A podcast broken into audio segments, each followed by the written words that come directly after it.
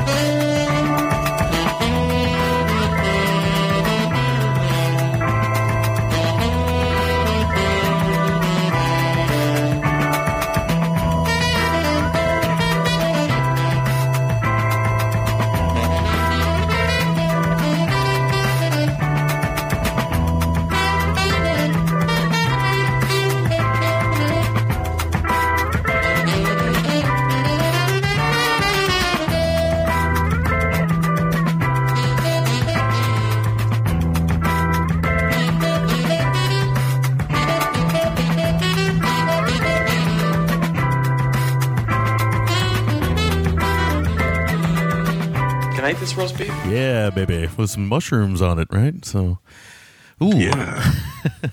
all right. So the GGTMC is back. Uh, we are, uh, well, semi live, I guess. I don't know. I don't even know why I even bothered trying to say that. That sounds so silly. We are live. Yeah. Um. uh, I just thought of something. I'll tell you off the air. Will I hate I'm that? sure I know what you thought of. Rock stars? Uh, no, no, but I did. Now I just thought of that.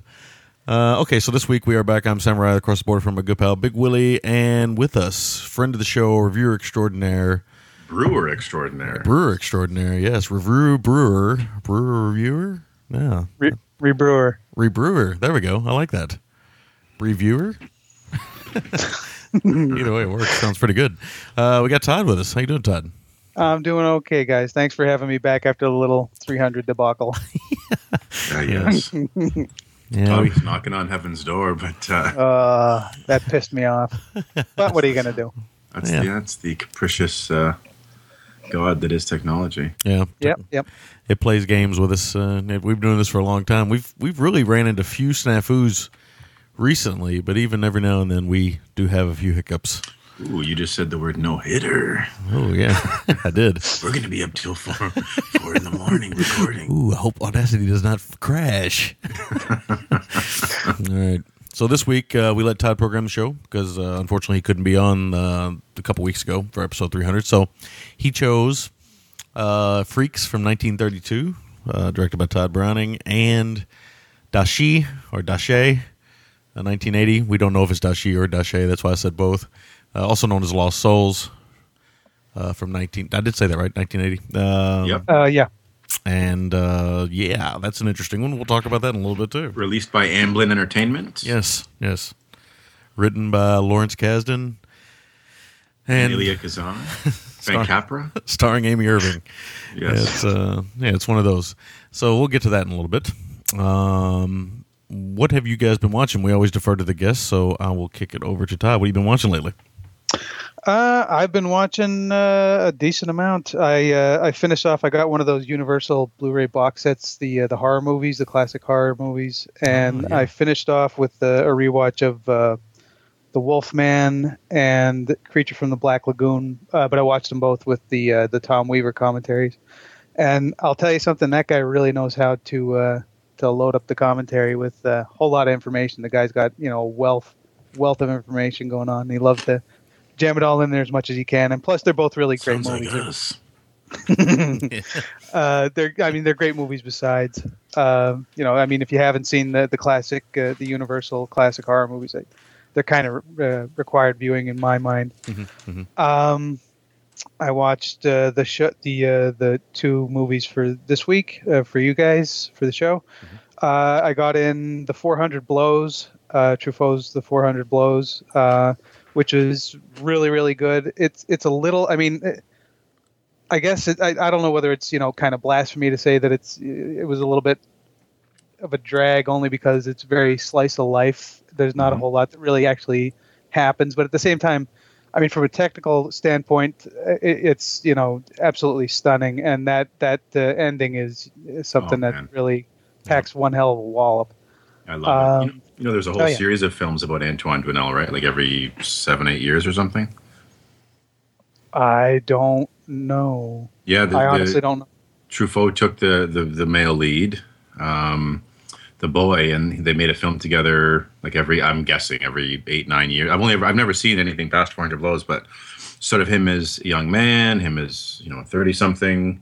So it's almost Yes. like the Seven Up series, but with uh, with a, a fictional character. Yeah, Oh, okay. I, I honestly never knew that. Okay, cool. Um, I watched uh, Beneath, which is the Larry Fessenden uh, movie about a monster in the lake and uh, people stuck on a boat trying to get back to land.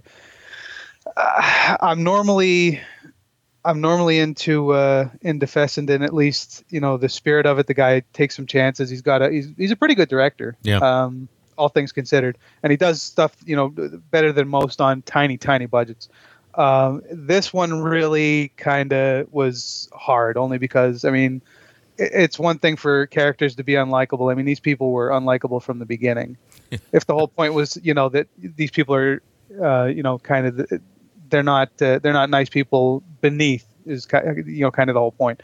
Uh, but the whole thing to me, as I was watching it, was well, they weren't really that nice people above either. So uh, it's it's it was good. It was well made. Uh, there's a lot of uh, the the effects are really good, and especially with the uh, the fish monster thingy, Nice. uh, they're really nice. So at least on that level, I would recommend it. Uh, but it was kind of yeah, it was one of those things where you're, you're almost getting you're coming close to actually yelling at the screen, uh, just because of the the people on it. Um, so there was that. Uh, I finally got Raging Bull off my list of shame yeah. Uh, Nice. and, and and talk about another movie where you know the character is not exactly likable. um, Yeah. yeah, I mean that that was that was really the, the, the, the big problem that I had with this, and you know we've we've always had that conversation. Do characters need to be likable? And you know I don't think that they do. I think that they need to be compelling, and thankfully Jake LaMotta is that. Yeah. Uh, and plus, I mean, again, from a, t- a technical standpoint, I mean, this movie, when you get to those fight scenes, I mean, that's that's stunning, stunning work. Uh, and uh, the score, I was, uh, oh lord, uh, was it Bernard? No, I'm I'm not even going to say. I would have said Herrmann, but I don't think it Yeah, that's what I was thinking, but I I think I'm wrong, so I'm not going to say it. Um, so I watched Raging Bull. I finally caught up with um, the uh, Renny Harlin, the Swedish torpedo, uh, doing prison. Oh, yeah. Um, yeah, finally caught up with it. Uh, it was. It looks good. The uh, the the effects were fun to to look at. Other than that, it was pretty uh, by the book for the most part for me. I mean, it almost made prison look like it was fun. Um, uh, it can but be, I it- guess, if uh, well, depends on who you're rooming with, I guess. But uh, it, it, it was it wasn't bad. All things considered, it's not a bad movie. Uh, I, I would probably I would watch it again uh, as just something like you know keep on in the background or something like that. Uh, but, but, but, but I rewatched Pacific Rim, which I still think is a really good, really really good uh, summer uh, tentpole kind of movie. Um, I caught up with wait, wait, let me see. Oh, I went to uh, I went to the theater and saw Sin City: A Dame to Kill For, Yeah. which uh, is pretty much, in my opinion, if you really liked Sin City, the first one, you'll really like this one. oh, Uh, nice. They're they're pretty equal uh, by and large. I think that, uh, and I mentioned this in uh, in uh, the group at one point. Um, that I thought that he he actually did a little bit more with the uh, the visuals than just like that that stark black and white and graphic kind of thing that they did in the first one. Right. So I, I like that. I unfortunately I had to watch it in 3D, which I loathe, but uh, that's a personal thing. And um, uh, but even then, it, it wasn't too terrible. It's Um, interesting it- that that movie tanked hard this weekend, and people were Yeah, it saying it's because of you know Rodriguez and blah blah blah. I think it probably tanked because I don't. I think they might have waited too long on that one. Oh, I- they yeah. definitely. They should have done it a year or two later. I mean, it's not like they couldn't have. Yeah. Of course, they could have. He waited way too long. Yeah, I don't know why they Well, but- waited so long, but they did. between that and then Miller doing the Spirit, Uh, you know, Yeah. immediately after. I mean, that didn't help anything because that was the kind of. I mean, talk about a flatliner. Yeah. Oh my god, Um, that one looks nice, but it's it's dog shit. Yeah, it really isn't good, uh, on, and that's sad. But um, uh, but I mean, this one has it has the same good things and the same bad things as the first one. It's got a really odd pacing, so it, it feels like it, it ends like three or four times before you actually get to the end and all that kind of thing. Powers Boothe is phenomenal in it, and he's in it a lot. So Nice. I mean, that for me was a big plus. Uh, Eva Green is I don't think she wears clothes for the entirety of the movie. Again, nice. Yeah, exactly. uh, although you know, Powers the way, Boothe? that, the way they Powers- color her eyes, they make them look even crazier Yeah. than, uh, than does she normally does does. Powers Boothe uh, wear clothes? Not as much as you would think. Oh, Nice. yeah. Lots of loincloth in there. Ooh. Powers. No, I'm kidding. No wonder Richard Atten- Attenborough passed away today. Oof. Probably went and saw that. Yeah, right. uh, Stacy Keach is in it, but he's unrecognizable unless you know that it's Stacy Keach. Uh, and he's Keach only in one Boothe. scene. Yeah, That's yeah, amazing. yeah. Nope. Um, let's see, and then finally, I finally got another one off my list of shame, which was Vertigo, uh, which was insanely good. And there we do have a, a Bernard Herrmann uh, sto- uh, score. Um, so yeah, that was really really good. It, it does take a little bit uh, to get off the ground for me.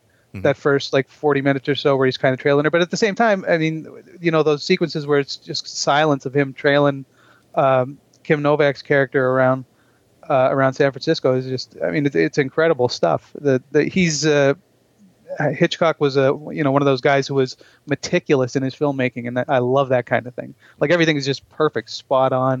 You know, he doesn't miss a beat. Kind of like the Coens. You know, like there's Yeah, yeah, nothing, yeah. there's not a hair out of place in that movie, Yeah, just makes Uh, makes and it I easy. really really love that. Yeah, he does. He does. What's your Um, favorite Hitchcock? Uh, Ooh, that almost sounds like a loaded question. yeah, a No little bit. pun intended. Won't be loaded for long. Uh, if you put a gun to my head, I would probably say that it was uh, North by Northwest. and Sammy? Um, Me? Um, mine is probably. Ooh, man, that's a tough question. Um, I like Frenzy a lot, but I would probably lean toward uh, what's the one? Is it um, uh, the Lodger? I, I like the Lodger a lot. okay. I'm a rear window guy. Yeah, Ooh. we know. Make it squeaky Checking out the clean. yeah, Oh, we always told you. You told us you always like to spit. Now we know why. that's right, man. Eat a lot of uh, peanut butter beforehand. Yeah. But that was uh, that was the last thing that I watched. So Nice. uh, back to you guys. Did you see Nice, that? you- Did you see that photo floating around of uh, Van Damme and Alain Delon? Alain Delon? No. Yeah, Oh. evidently they were hanging out together this past week or something. I guess Oh man, I gotta find this and like now. it was on his. Uh, it was on his Facebook. If you if you're you know if you're like uh, in his fan or a friend of his on Facebook or whatever, I think he posted it on there. It's pretty cool. I'd like to see them two do a movie together. Oh man, yeah, Oh, yeah. that's cool. I don't know if it was recent or not, but I'd never seen it before, and I was like, "Oh, that's totally cool, man." Van Damme hanging out. looks pretty old in that. Yeah, he does. He's getting up there. Sadly, yeah, He still looks pretty good considering his age, and for his age. I mean, he's probably pushing eighty. he's probably still smoking. So you know, he might be hanging in there, boy. Yeah. Hanging in there, dashi. Well, he's yeah, he's seventy-eight years old. Yeah, he's getting up there, man. yeah, he is. Anytime you get past eighty and you look somewhat still pretty good, I think you've done well. Who looks better now, John Paul Belmondo or Delon? Ooh. Well, With clothes or without. one thing we do know for sure, it's not Michael Constantine. Yeah, we know that. Uh, I would say D- Delone. I would think, yeah, I would say so.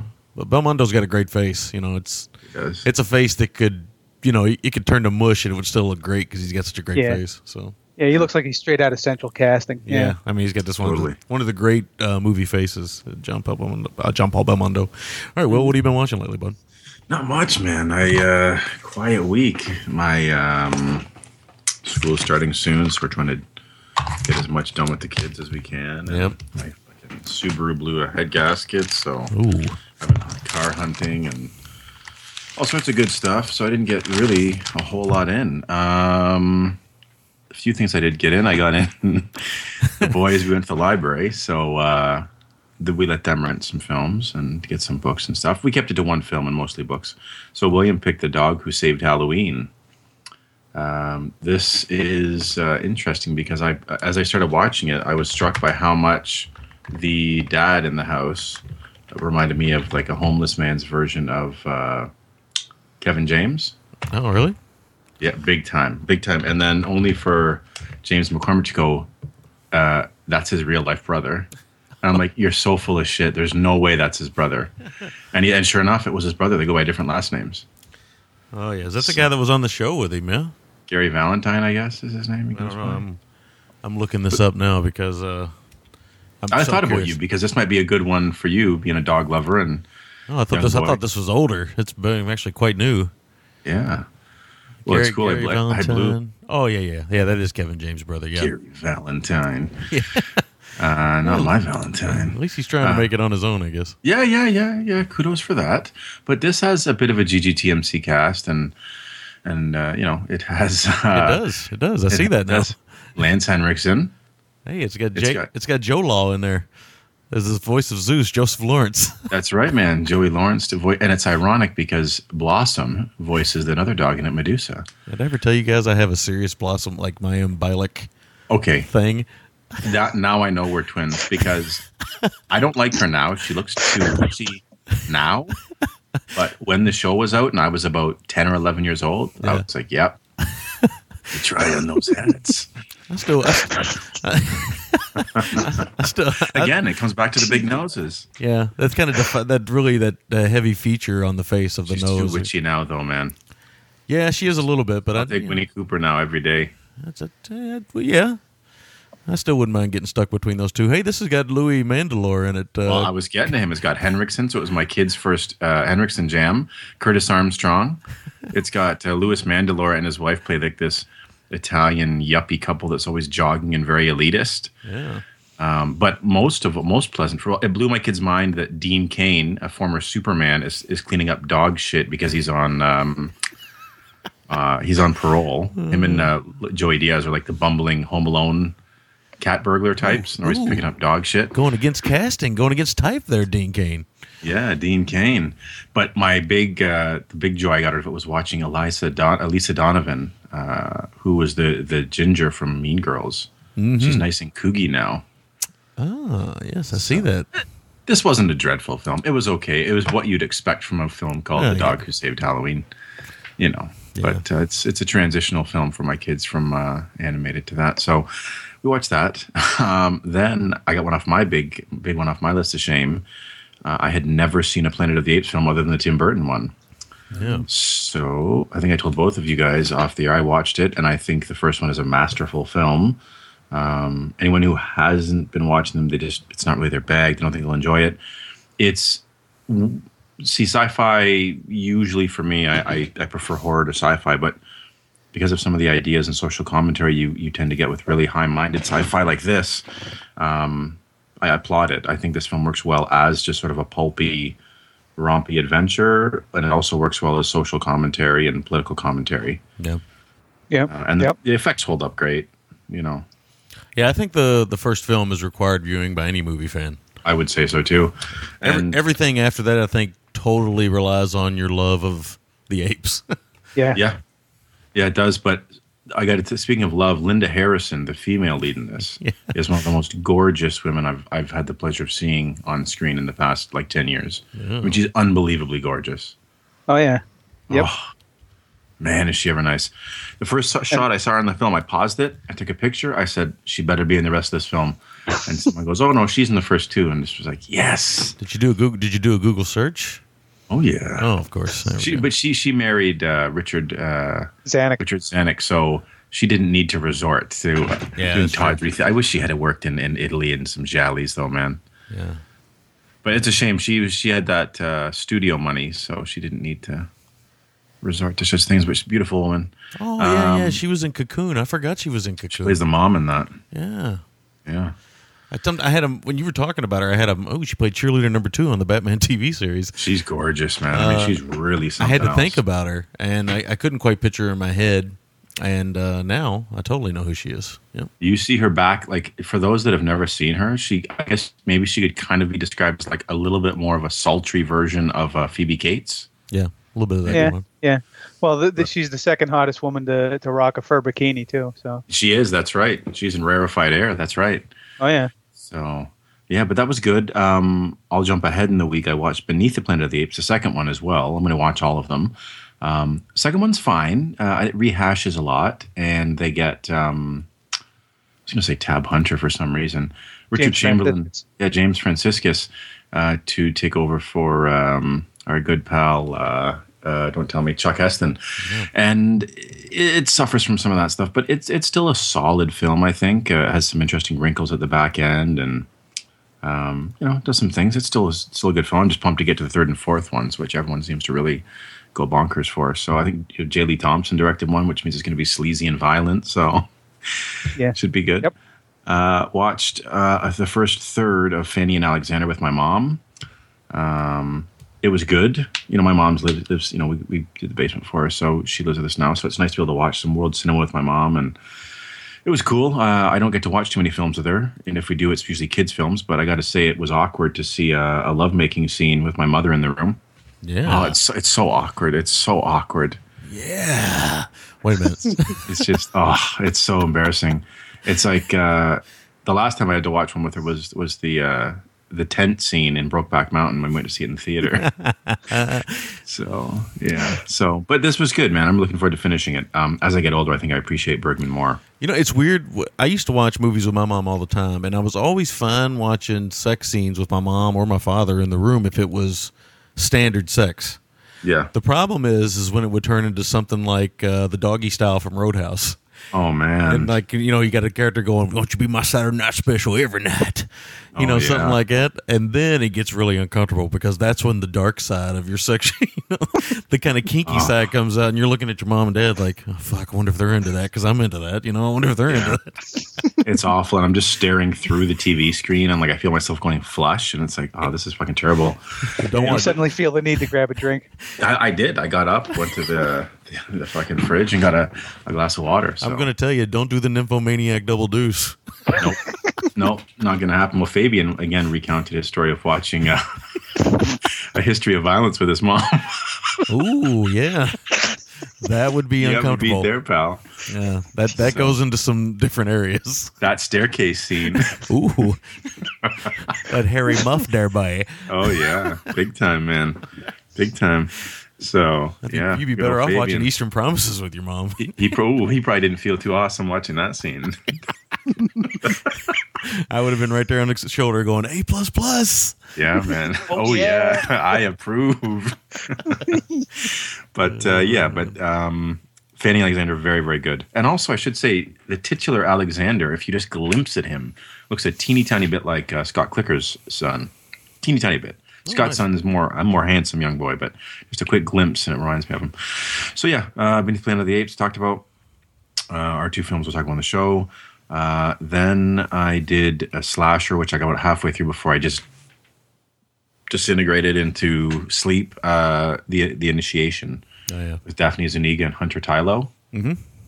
It's interesting, you know. It's on instant. I, think I think it's on instant. Um, I was in the mood for something '80s I hadn't seen, and uh, it starts off a little bit mediocre. It's a little bit gorier than average, but um, yeah, I remember the poster. It's pretty iconic. Like the girl sort of has a candle with the wax melting, and Hunter You know. has always given me a uh, what's her name, Kelly LeBrock vibe. oh yeah, I think she's a little, little bit like the the class man's Kelly LeBrock. Yeah, Yeah. Yeah. She's good though.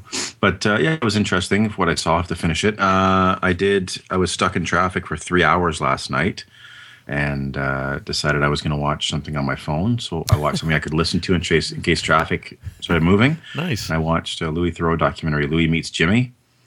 This is uh, Louis Meets Jimmy uh, Savile. Oh yeah, yeah, yeah. this guy, for those that don't know, he and I knew about this case when it broke about a year or two ago. Um, Jimmy Savile, it's hard to. I'd asked for some asked some friends who are British to kind of what they can compare it to in terms of size of the celebrity. He's essentially a cross between I think they said Casey Kasem and Jerry Lewis. Yeah. and he after his death it was found out that there was just a dreadful amount of, of cover up and, and whatnot between hospitals and police and the bbc and everything else because he had uh, he had molested you know uh, Yeah. mentally handicapped people Nobody even knows how many people. he had he had had sex with dead body. I mean, all, the most depraved, repulsive, repulsive things you could imagine. Uh, you know, the case. It's baffling to me that it went on as long as it did, with whispers of it. It's like you think the numbers were in the hundreds and hundreds of people. Yeah. And you think one would come forward. You know, when, but anyway, it's it was dreadfully sad case, but it was an interesting look because this is before all this obviously got released. Or this all came to light. And I always like Louis Theroux. I mean, his shtick, you know, he kind of gets to be a bit uh, calculated in terms of his playing sort of a. He's a little bit sort of subtly passive aggressive about things, and yeah. but it's uh, it was good. It was good, and uh, yeah. And then I watched uh, as I was doing some paperwork tonight. I just watched sort of more listened to than watched the acting of Carrie, the documentary, just that interviews a lot of the uh, the principals from Carrie um, which, as I've said several times, is you know top five horror film for me. Um, I really love it, and just felt like I was in the mood to uh, hear some some Carrie good, goodness. So Yeah. that's it. It's good stuff. I, I like that Will's light week is like everybody else's heavy week. So Except Zom. yeah, except Zom. Yeah, nobody. Can, Oh, I only I only did one, two, three, four. Well, okay, I did seven. That isn't that bad. it just felt light maybe because a lot of them weren't as memorable as maybe I didn't watch Vertigo or uh, a Raging Bull. Agent Bull. Yeah. stuff like that. All right, I only watched a couple. Uh, I had a very busy week. Uh, the clan here is getting ready. You know, we're starting to box up, so things are becoming very minimal. It's becoming like uh, like an office in a futuristic sci-fi movie now in, in my house. it's getting more and more empty, and uh, so there's just less and less stuff around. So Oh yeah. I just you know catch whatever I can on streaming or on demand. So I came home the other night and I was tired as all dog shit, and I thought that's a very southern thing to say, by the way. And uh, I came and I thought, nah, I'm just going to watch a little something on streaming and fall asleep. So I, I found this Hawking di- di- documentary, Stephen Hawking documentary, and I'd been wanting to you know see it for a long time, but I, it's one of these ones where I had totally forgotten it existed and it's basically it's a documentary. It's not Brief History of Time, the the Errol Morris film, where they use the the voice thing. This is actually Hawking talking about his personal life, and he's actually in it, and he's talking about his personal life. And it's really just fascinating because there's footage of him before he, you know, before he became ill. How old was he? College age? Uh, he was, uh, yeah. By the time he got to be an early working professional, he was starting to become uh, very ill, debilitated, and and he could barely a- talk and stuff. But he had a he had a normal, he had a semi normal, I should say, uh, high school and college life. Here's here's one of the crazy things about Hawking. He's one of the great minds of our time, right? Oh yeah. He never even implied himself until he got out of school. He he just he just kind of went through school like willy nilly, like I don't give a fuck. He had that total attitude. and then when he gets out, he's like, oh well, maybe I ought to do something. That's crazy. There was actually a, a Hawking film pre illness um, at TIFF this year. Yeah, yeah, yeah. He he you know he he would- he could communicate and stuff. And when he was teaching a lot in the early years and stuff, he could still talk, but he could just it was real raspy and, and stuff. But anyway, this is really interesting because you get to see his you know. Uh, his kids, uh, his um, his ex wife, you know, this kind of life that he once had. I mean, he liked to drink, he liked to party. I mean, these are all things that uh, you know I didn't know, uh, so uh, I found it quite fascinating. Um, I really did, and uh, yeah, it's it's it's interesting, very interesting. Um, and I'm not going to get into the details of why Hawking's an interesting man. I mean, if you if you know, you know. If you don't know, then maybe you should look it up. But uh, I, I my brain doesn't even work on that kind of level.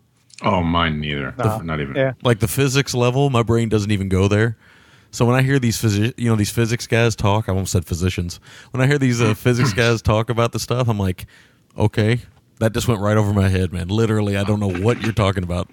I have such stupid thoughts sometimes. Like, man, I'm just blown away that people know even how to make like fax machines. I'm still blown away by fax machines. Yeah, I know. I, I- I can't even wrap my head around engineering something like uh, putting the design on a chip bag. Like, there's just basic things, man. It's funny you mentioned that. I was making copies with a Xerox machine this past week, and I remember thinking to myself, "Man, the Xerox machine is awesome." Man, this- Yeah. whoever created this idea is great, man. This is Oh awesome. man. Well, I get I get most of my uh, my science information from Beakman's World like to this day. So Nice. I mean, Yeah. so that is Love worth that is worth a watch though. It's on instant. Uh, I would recommend people check it out, especially if you don't know a lot about hawking. It's really interesting stuff. Um, and the only other thing I watched, I watched a documentary HBO did called "Captivated: The Trial of Pamela Smart." Now, some of you might remember Pamela Smart was a teacher who slept with one of her students, and the student ended up killing the husband. And "To Die For," the Van Sant movie and the book are semi based on this. Um, so I thought it was going to be. I didn't know what angle they were going to take with this film. I thought it was just going to be a kind of a catch up with Pamela Smart because she's in jail for life. The kids who did the murder or not, which is fascinating when you watch the documentary. But what's really fascinating about the Pamela Smart thing and why I think this is a valuable documentary is this was really the first trial that was televised beginning to end. And this was at a time when they didn't uh, sequester jurors from television or anything. So there are people on TV just coming on, you know, they're interviewing people on the street and saying, "Oh yeah, that fucking bitch did it," you know, this, that, that, you know. So you get all these jurors that are going home every night and they're watching this shit, you know. It's really, really bizarre that to think that that was allowed to happen. Uh, I have no skin in that game, so I have no, you know, I wasn't on the jury. I make no judgments. Whatever happened, whatever happened, it is what it is, as I always say. But I will say that if you watch this, you will see what I believe is the the scourge of our modern era, which is the media. The media is a good example is this Ferguson, Missouri thing. Uh, the media has taken this to levels of uh, total exploitation and bizarreness that I do not understand. And it's sad because I know people want to see and people want to watch. It's a natural human instinct. I don't judge people for looking at it, um, but yeah, I do judge the media for putting people through this. So Sure. What was that about? Was that like mid '80s, maybe, or uh, that was early '90s, actually. Yeah. I thought you're you're you're talking about criminal trial then, right? Mhm, Like uh, like with, with Yeah, it was a- it was a murder trial. Yeah, it was a murder um, trial. Uh, polit- so I'm trying not to crinkle this bag as I close it. The reason I say this is because I remember being a seven year old uh, here in fucking Canada and seeing Ollie North's trial. Like yeah, yeah, every day it felt like on my on my grandfather's TV when we go see him. It was like every day I would see Ollie North on TV. yeah. That's a farce of a different nature, but Yeah, it sure is. the uh, the interesting thing about the Pamela Smart one is uh, it's just it it really just shows everything that's in it is completely relevant to what the media is today. And it's similar to the OJ documentary they did, well, the Thirty for Thirty, where they showed you that, where you know you could say that might be the birth of quote unquote reality television, and I say quotes heavily there. So Yeah. I mean, you, you, you see all this stuff in the just, and I'm more fascinated by, you know, I don't watch any reality television really unless they're building something. If people are making something, I'll watch it. But if it's, you know, somebody that's popular and way more rich than me just because they wear tight dresses, I won't watch it. Unless they're, No. unless they're not wearing tight dresses, then I might watch it. That's right. Sammy. like Geordie I Shore. That's right. Yeah. Man, Geordie is not bad. Yeah, will turn me onto that. It's uh yeah, that's right. Not man. hard to do. Quick uh quick question, Sammy, and not to digress here, but you this is how I want to further the the uh the Bialik uh, litmus test. Uh, the OJ trial. What woman did you want to sleep with from the OJ trial? Oh, man, you, I got to go back and think about who was on the OJ trial. Uh, let me think about that while we take a break. Sounds like I lost somebody anyway. Ooh, you lost me there. yeah, I lost you for a second. You're back, right? I was just saying OJ trial. I, I for some reason I had a strange um, uh, attraction to Faye Resnick. Oh yeah, yeah, yeah, man, yeah, Yes. yes. oh man. Oh yeah, yeah, yeah, yeah. I'm looking at Faye right now. Amazing. Yep. Omax and Zammot. Anyway, we're gonna take a uh, short break and come back. Uh, that's all I watched. Like I said, uh, we're gonna. Uh, yeah, I started watching the Wolverine. Uh, more on that later. Uh, when uh, next week when I finish it, hopefully. Nice. All right. All I will say is Hugh Jackman is very sinewy. I don't think I've ever seen an actor get more muscle bound for a character in my life. Oh, I know. All right. We'll be back right after this. American dream.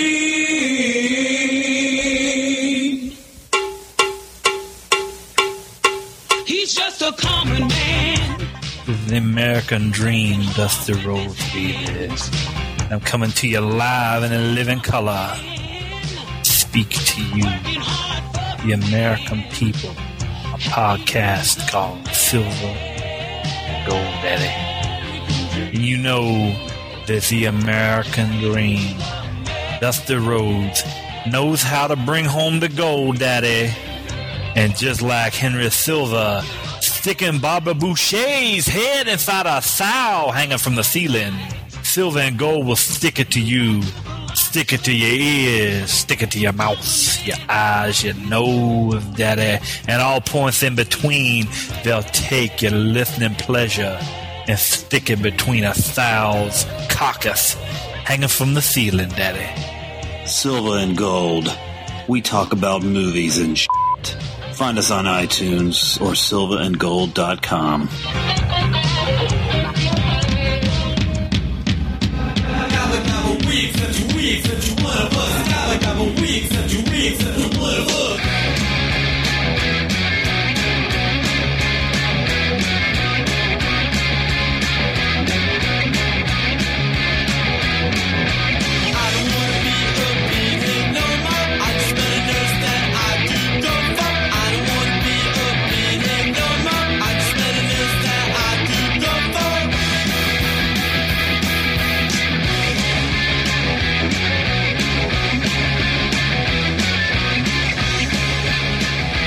I mean, we we kind of had to play that, didn't we? I mean, there wasn't really much. I mean, I can't argue that one. I can't. No. Nah. I mean, you, you kind of had. To. I mean, that was my introduction to this film. So, uh, okay, so we are doing Freaks here, 1932, directed by one Tod Browning from Louisville, Kentucky. It should be said, very Ooh, popular. I didn't know that. Yeah, very popular Louisvillian, actually. His uh, uncle is basically uh, the creator of the, uh, in a way, of the uh, Hillerich and Bradsby Louisville Slugger baseball bat. Wow. Yeah, that's Todd Nice. Browning. so, Dropping Louisvillian knowledge, man. yeah, he uh, he left town to join the circus. And that's a true story. Hmm. But very interesting. Uh, there's a there's a biography of Browning out there somewhere. I actually have a hard copy of it somewhere in storage somewhere. Who knows where? Uh, I can't remember the name of it. I'll look it up as we're talking about it here. But I highly recommend people check it out. He's a fascinating guy, and uh, and we'll get into his career a little bit here. So, Freaks, 1932, a circus beautiful, a circus's beautiful trapeze artist agrees to marry the leader of sideshow performers, but his deformed friends discover she is only marrying marrying him for his inheritance. Oh, I say that, Fräulein. Uh, there'll probably be some strange impersonations and odd behavior from uh, this set of freaks doing this show right here. Um, okay, so who wants to lead on this? Um, I think before we even do that, I'd like to know why Todd picked this film. I think we we kind of know, but let's for our listeners, why did Todd pick this film? Uh, well, for me, Freaks is a movie that is not as seen as it should be. Number one and number two, I think it's far more influential today uh, than a whole lot of more popular movies are. Um, I know that for me, I, I mean, not to be too uh, too spoilery, but uh, you know, I, I love this movie uh, with all my heart. Um, and uh, and that that's the big reason why, and, and also because you know, as, far as the, uh, the show goes, you know, I, I want to hear, I like to hear about uh, some some older movies, some stuff, you know, before like the '70s and that. So I figured uh, we'd throw this one in there, and plus I know that you had only just come to this one, I believe, uh, what a few months ago, correct? Yeah, one of the last movies I watched in my um, my other house, my old house. Yeah. Yeah. So, I figured, uh, yeah, might as well get it done, and that's Yeah. why I picked it. nice, very cool. nice. This was a big list of shame one for me.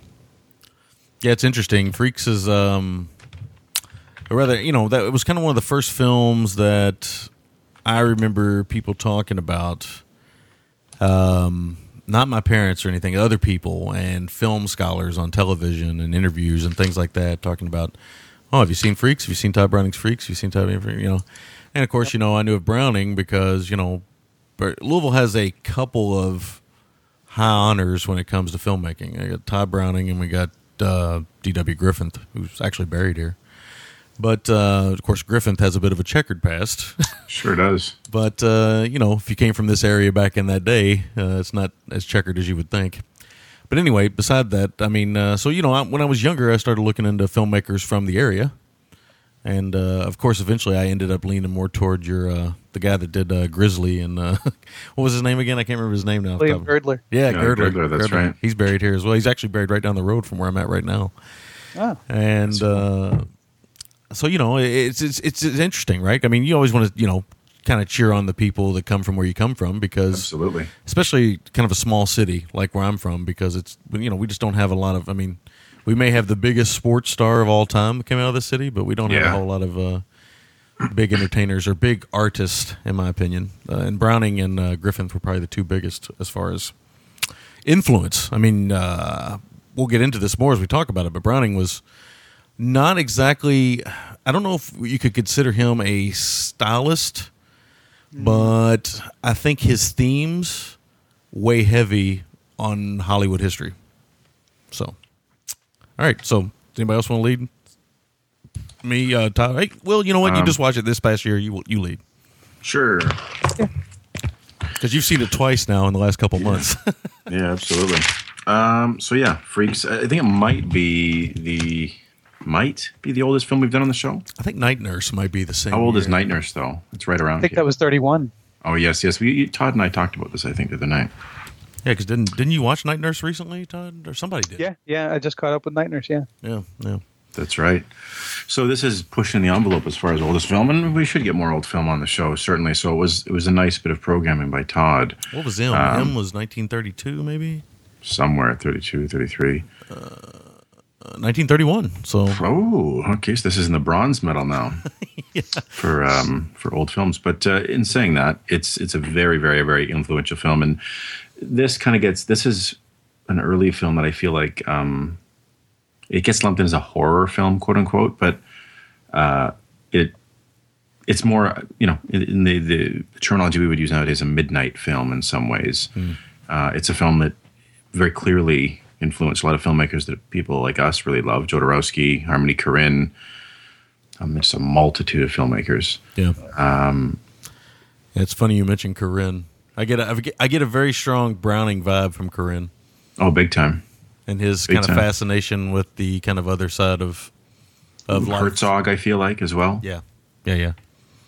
You know, um, That's what this is where we'll get into. We, we should say that for those who don't know, maybe you know people aren't IMDb hunters or movie nostalgists or researchers or lovers like we are, so they might just listen to the show for entertainment. But Browning is probably most known for, I guess, I guess Dracula would be the thing he's most known for. probably yeah. Yeah. Um, well, that that and, and the you know London After Midnight. Yeah, the, the infamous Lost film that Yeah. uh, we've seen stills from, but nobody's ever seen the film. Which I keep hoping someday somebody will find that film because it's like you know a holy grail film if there ever was one. The London After Midnight, but um, this film pretty much did him in. Uh, He did a couple films after this, including another vampire film with Lugosi, but this one was pretty much end of the road. This is the old Hollywood style where you know you go you rub these guys the wrong way, and you're pretty much done. You'll never work in this town again, kid. And uh, so this one pretty much did him in. So this was a big risk, and uh, I guess you know in hindsight it's paid off for Browning. but uh, at the time it uh, it you know pretty much debilitated him, and he pretty much ended up I think uh, he didn't die penniless, but I think he died pretty much in in exile. Nobody really nobody from the old days ever really talked to him anymore. It's Yeah, but- funny. Go ahead, Yeah, Todd. Uh, I was just I was just going to say, uh, you know, we we say that it, it it ruined his career, but at the same time, when, I mean, when you look at the movie, you, you're you're watching it and you're thinking to yourself, how did this get made even back then? Yeah, Well, I mean, yeah, that how, was what I was going to say. Thought that this was who thought that this would would be something that would you know would be palatable to Yeah. people back in 1932. There is That a just- yeah, because the thing about freaks is not only do you have the quote unquote freaks, these are people with deformities, circus performers, uh, things like that, but you have this really and the more and more I watch this, the more and more this comes through this heavy sexual innuendo throughout the whole film. Yeah. This movie is all about fucking. I mean, for a film of this era, I mean, everybody's wanting to fuck each other. Yep. Well, it's it's the people that live in basically this, this a small community where the people that live on the fringes of society, and you got to you you you know it'll be a lot of these people's first chance to identify with someone that's looking at them as an equal. Um, so I feel like that definitely factors in because we see some of the the domestic uh, some some stuff played for humor and other stuff a little more heavy, but yeah, a lot of sexual stuff uh, and very subtle certainly for the time. Um, Yeah. Well, actually, I think it's pretty for the Well, time. I think it, it's it- well, pretty. yeah, it's very overt for the time. Yeah, very subtle Uh, now, right? but yes, more subtle now in some ways. But it's. I mean, we've uh, all Googled Bridget the Midget at this point, so we all know Yes. this is nothing in this is going to blow our our minds. But No. at the same time, when you think about the average moviegoer in 1931, 32, they go to the movies, they want to see something titillating, something exploitive. I don't think they wanted to see this. I can't imagine. I, and you, you mentioned this. I cannot imagine the reviews that would come out about this film when it came out. Like, I, I want to go back try to find some because this film, like this film, I don't know how it got made then. It could never get made now, for the most part. Maybe the '70s was the last time you could really do this, or someone like Jodorowsky who kind of works on his own island. Um, or Korine, you know, people that work outside of the studio system. Yeah. You know, we live in a very politically correct age. And I think one of the genius things, the title, I think, is very ingenious.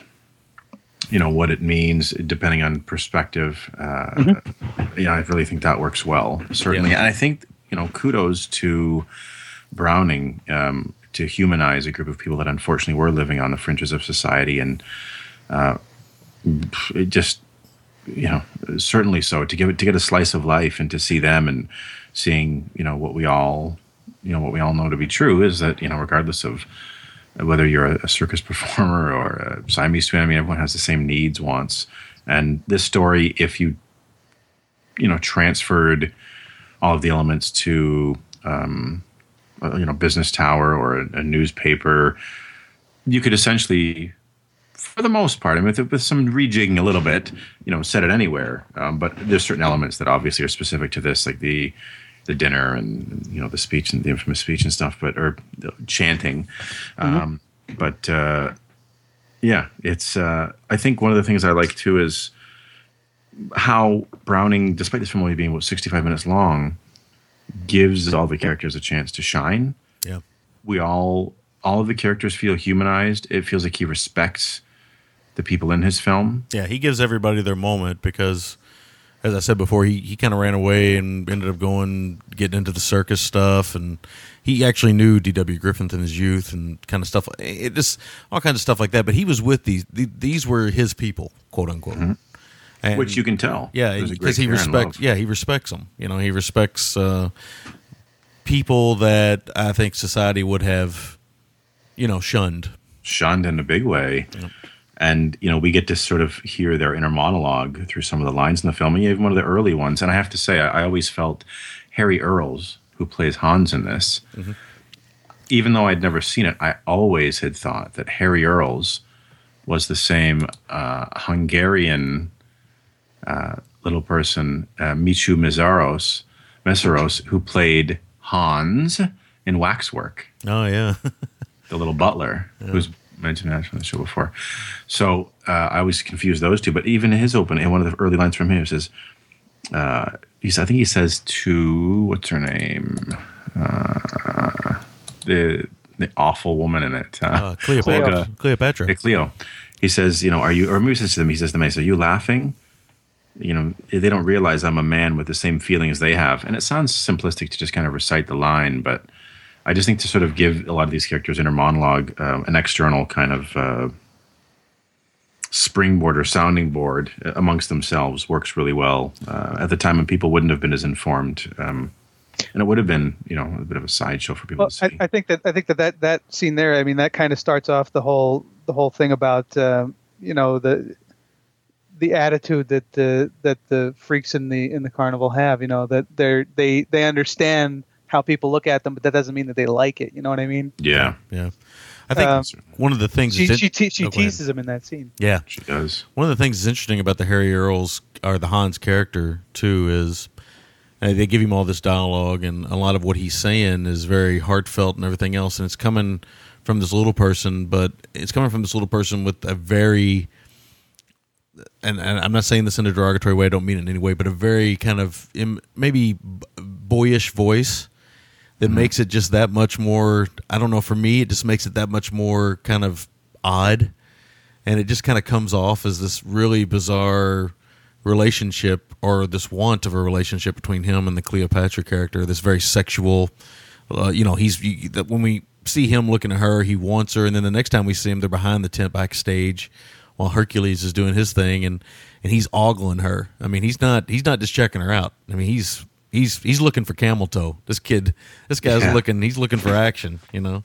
And He then, is. and then you get these these. His sister plays the Frieda character, Daisy Earles, which when I was when I was a younger, I watched. it, I'm like, I never bought that relationship. Well, now I know why. Browning didn't want to make brother and sister kiss and stuff. I'm sure, Yeah. but she has this very, uh, very childlike voice as well. And not only that, she even annou- she even pronounces some of her words very childlike. Almost sounded like my infant son back when he would say the word burger or something. It's a burger. But in saying that, coming over from, I would say, assume Austria or Germany, Yeah, that would have factored in. yeah. into They're, their. they're German. Uh, Yeah. from uh, Stolpen. Stolpen. So I guess that's how you say it. I mean, you know, it goes to show the prison that a lot of these people lived in. Yeah. Right, prisoners in their own body. I think they were vaudeville um, actors as well. I think they. Oh, I sure, think I'm their sure a whole lot of these people family worked was. Uh, yeah, I think a whole- their whole family was miniature. I think they were called the Living Dolls or something like that. Yeah. I'm actually, I'm actually Yeah, gonna, the Earl, the Earles family was real big. Yeah. And I love um, one of the early scenes too when we see. Um, uh, well, I think just the indignities that they suffer in and out of the show. Um, even when you know they're out uh, in a stream in the forest, um, just to see what was the woman, Madame Tetrallini, was that the woman? Yeah. who kind of was like a maternal figure Mm-hmm, for um, is it Schwartzy? Schlitzie. Schlitzy for for Pip and Zip, or you know the they're known as the Elvira, pinheads. Jenny Lee, and Schlitzie. Yeah. Yeah, she's sort of the very maternal figure for them, and and the guy uh, who's um, he's uh, I'm just stumbling around here. I apologize. Uh, The man, the African American man who had no arms or legs. Prince Randian. Yeah. Yeah, what's great about him is I remember years and years ago um, seeing uh, an ad about something about him in the back of a comic book, and talking about how this guy, uh, you know, he had no arms or legs, but he, you know, apparently provided well enough for his family. that His kids all went to college and, you know, married and this and that, and because you know, yeah, the human caterpillar. So I thought that was uh, that was interesting. Yeah, they had five. They had together. Yeah. So it's very, very interesting. But so I can, that's how I remembered him. But um, yeah, just a lot of the indignities they suffer and um, in and out. It's like there's no escape from it, even when they're just you know in the tranquility of nature. Um, one of the things I find interesting about this film is that Browning doesn't paint as much as we certainly, certainly feel terrible for what's happened to Hans and the humiliation he has to endure. He's not an innocent party in all of this. Oh no no no! That's Oh, no, the mean, he, he it's careful what you wish for. I mean, Yeah. you're going to chase the unicorn. That's that's where the know. I think the Tod Browning influence comes from because Browning was fascinated with people. He was fascinated with people who, well, I guess you could say anti-heroes now, but uh, a lot of the films, he, yeah, he liked flawed. He liked the the errors in humans. I mean, he really liked that, and that's why he worked with Chaney a lot. And they both had a fascination with people who definitely had a dark side and stuff. So Browning, you know, he doesn't, you know, he doesn't shy away from the fact that uh, you know what you get in the finale of this thing is is just it, it's awful what they do. Uh, I'm not going to give it away for those who don't know, but uh, yeah, I mean, yeah, he just they go for it.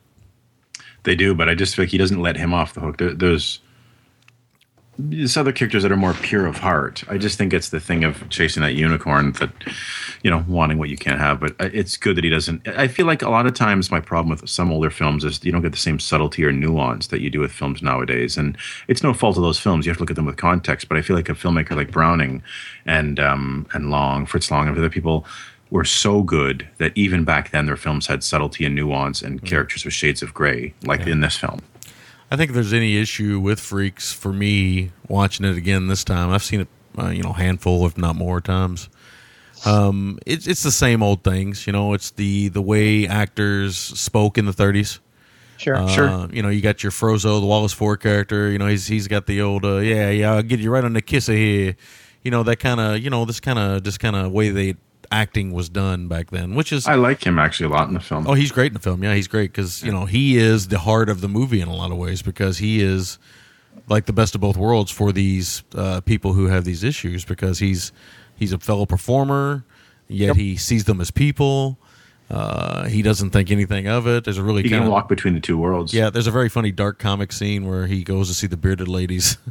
Yeah. uh, uh, baby, and he- you know, it's it's just, you got to see it. I don't want to give it away. This film's not very long, so there's not a whole lot of moments, and I don't want to give any of them away for anybody that hasn't seen it. But not only the the the dialogue, but it's also you know the 1930s type editing. There's very harsh cuts. there are. Yeah. there are. So it's not a real fluid movie, and it should be said there's 30 minutes of this film that don't exist anymore. Um, 30 minutes that got excised from uh, the finished cut. Um, I think I slimmed it down to the smaller cut, uh, and of course, you know that was not taken care of, and it's gone. So we'll never really know all of what was in there, but I feel like there was probably a lot more stuff in there that uh, you know we'll just we'll never get to see. But still, Yeah. still that this film packs the punch it does with all that cut out.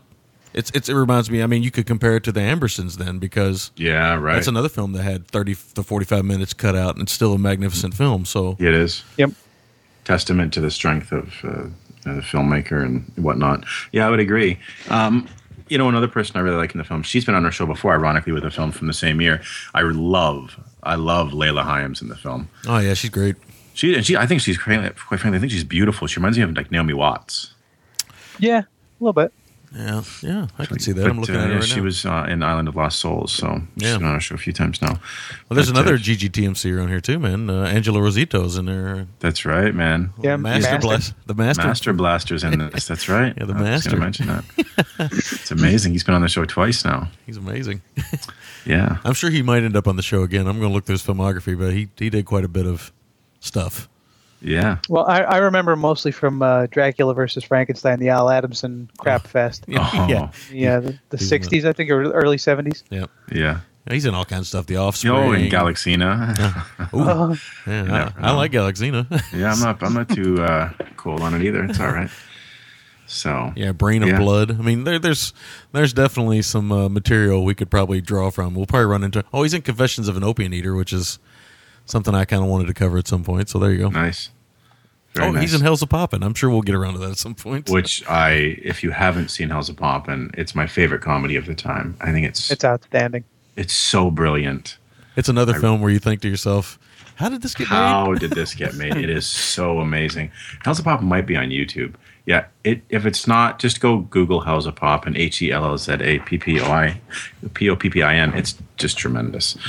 Um, but yeah, I think too with films, this was just just getting out of the silent era, right?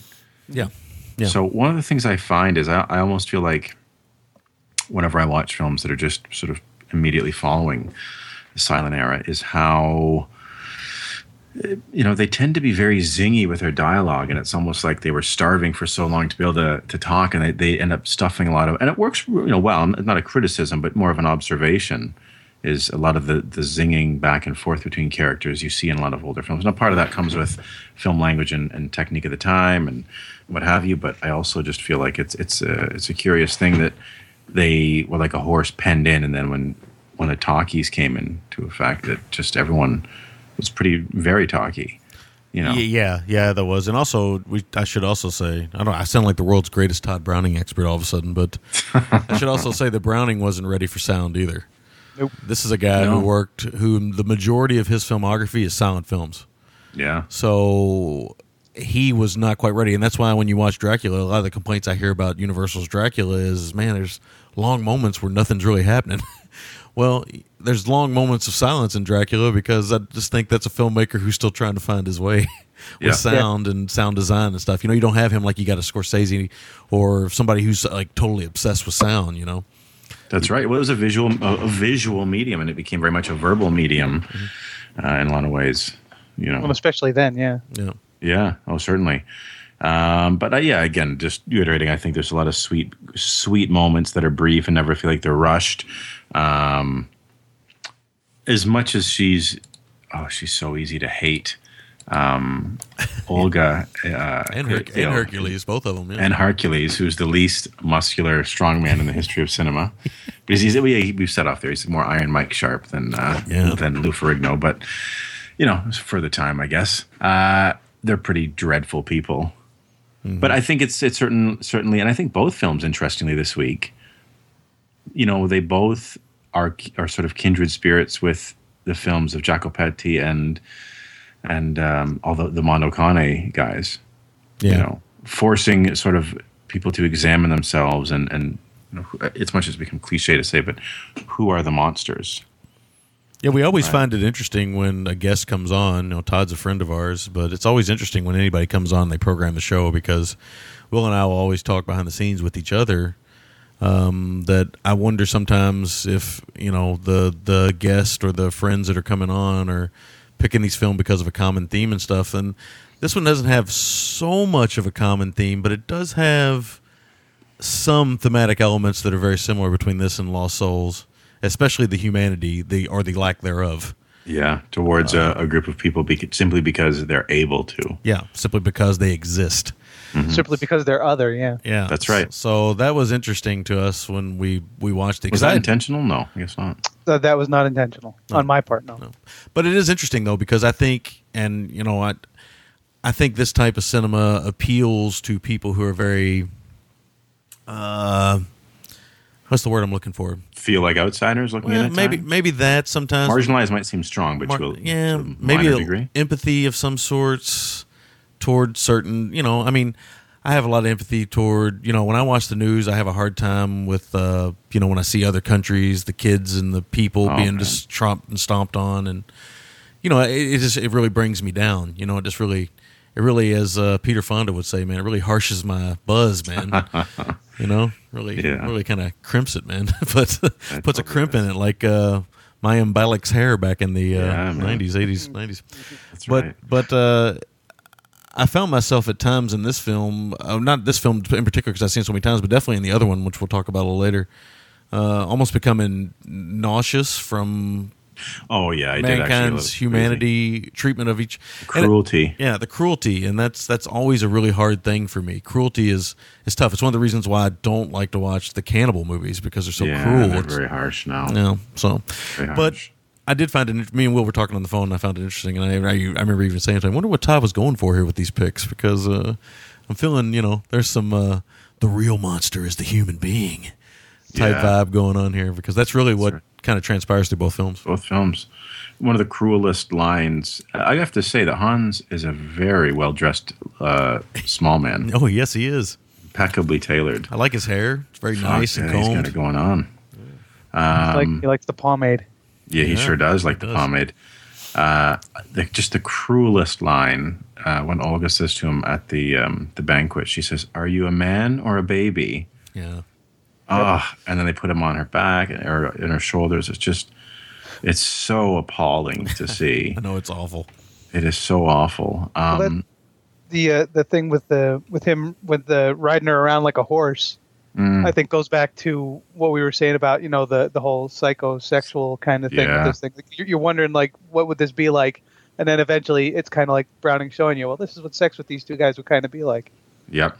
At least in my mind, I mean that's kind of Oh, for sure, for sure. And I won't talk too much more. You know, the the back end of the film, the finale is really, really fantastic and great use of shadows. It's so iconic, and um, you know, rain is used to great effect, and shadows, and I think the the message of family. Um, you know, because in some ways Hans is like the big brother to some of them, or to you know the little brother, I guess. Not to be punny about it, but um, you know he's a brother regardless, and uh, you know the family has to stick together. Um, yeah, uh, and I wonder if the very end that we see, if that's if that was tacked on by the studio. yeah. That's I what I, feel, I was feel, I feel like that wouldn't have been where Browning would have ended it. He would have ended it immediately before that uh, epilogue. Yep. Yeah, I feel that way too. I f I f it's a weird, it's a weird ending in a weird way. It feels like a studio would be like, yeah, let's do that. But it, but ah, I was sitting there thinking about the, the Browning and about the fact that he, you know, through most of the film, it's very, it's kind of static, and not hyper stylized and stuff. And then like when it gets to the back end, it makes you wonder of the thirty minutes that are missing if there's more of that stylishness, the kind of stuff that he because like I said, he's not really a stylist so to speak, but he did you know make Dracula a very influential horror film. He did make um, Freaks, and these the use of shadows and all these things that are done in those two films. I mean, you could argue. I don't think he's the first one or the last one to do that, but you could argue that it is still very influential stuff, right? The rain and. The, Yeah. I love the switchblade. The switchblade uh, with Oh, the yeah. one small guy he pulls and very GGT TMC moment. He breathes on it to kind of polish it up a little Yeah. bit. You know? Well, I think I think that it's the difference between uh, how he moves the camera and how he composes his shots. He's not a, he doesn't really like he doesn't really he never really moved the camera a lot. Mm-hmm, Uh, his, his cinematographers would be more responsible for that, but he was really good at th- his compositions. I think are where Browning's style comes from.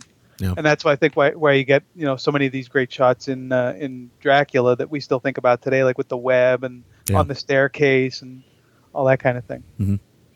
Yeah, I mean, because this is a director that you know turned Bela Lugosi into a gigantic star. I mean, Yeah. with, with one shot, he turned him into a you know a gigantic star Yeah. for you know however brief that time was, but it was uh, still you know a star making moment. So he knew what he had.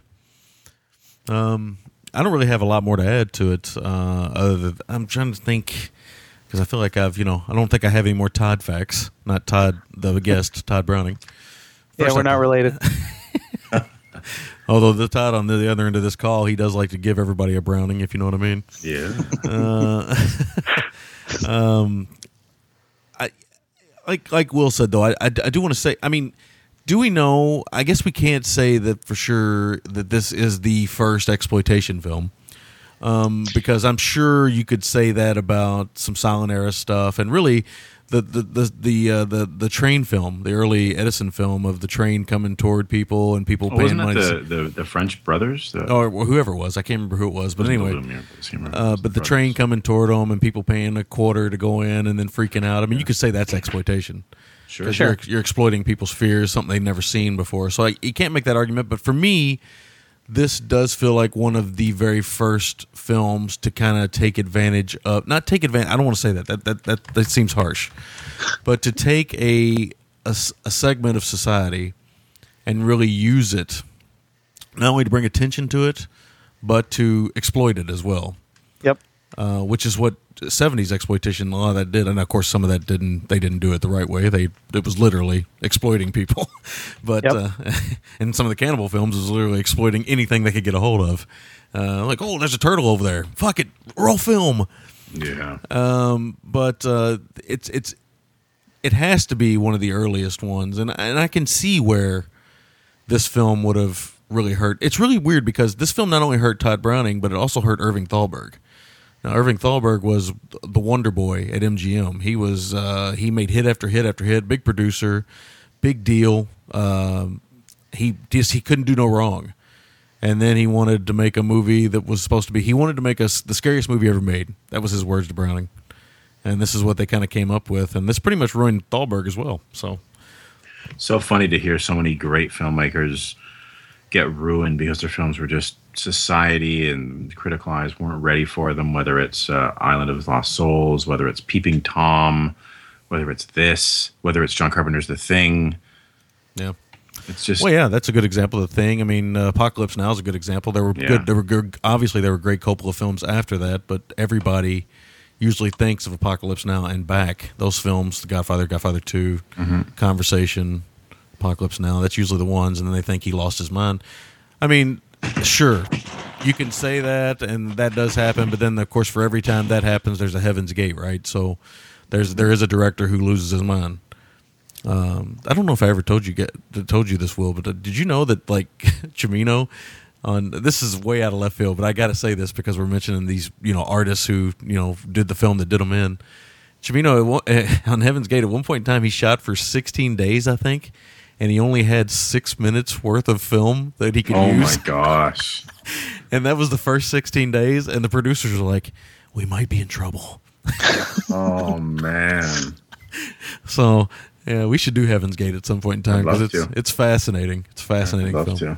But uh, yeah, no, I, I think everybody should. I don't think everybody should see Freaks. I think everybody should own Freaks. I think Freaks is like a great, a great piece of cinema history. Like if you're a, a cinephile, a movie buff, uh, film geek, whatever you want to call yourself. Will doesn't like that term, but whatever you want to call yourself, uh, this has got to be in your collection. Even I think if you don't love the movie, because I think this is like some films. I think this is just it's it's so important that it's hard to argue its importance. It's just, but I, but I, I think it's a little different in some ways because I think some films we've talked about in the past that are highly influential and I don't really care for them. I actually think Freaks is a solid film and a highly influential film. So. Yes. Yeah. Yep. And really, of that period of horror, I know you've been going through the horror films recently, and that period of the early 30s, from the 1930 to about 19, I guess 36, and then I guess they got into some other stuff in the 40s, but those first five or six years, all these horror films were made. I think this might be my, f- well, if you want to call it a horror film, uh, that's that's arguable, but let's just say it is. I mean, this might be the the cream of the crop that really got made in that time. Uh, Although Frankenstein's hard to argue Yeah. with, so Bride of Frankenstein. yeah, that's hard to argue with too. And so's Dracula, for Christ's sake. So I guess I'm not Yeah. really going to win that argument. But but I think it's still there's so much quality. Right. Yeah, it was a golden period. It was uh it was the first like it was one, like one of the first really great periods in Hollywood. Yeah. Yep. Right. I agree with that. You got anything else, Todd? Uh, I ha- I do have uh, some notes here. I'll try and fly through them. Go ahead. Um, no, go ahead. Yeah. Go ahead. let's see. Uh, I love it how they uh, they incorporated the title card into the film with the uh, the Barker tearing through it. I don't know if they Oh, actually which is a great which is a great bookends. I feel like. Yeah, yeah. Well, that's that's the, the other thing. Is, uh, it, it's a, a great tease because they set it up from the very beginning that this is a revenge story. Yeah. Um, so you're automatically, I mean, that sets the hook, and then the rest of it is watching it and you know trying to to get to where it uh, where it comes to. Um, you mentioned the uh, the scene down by the uh, down by the the river uh, on the guy's property. I absolutely love that scene with the uh, Oh, the microcephalics uh, dancing in the forest.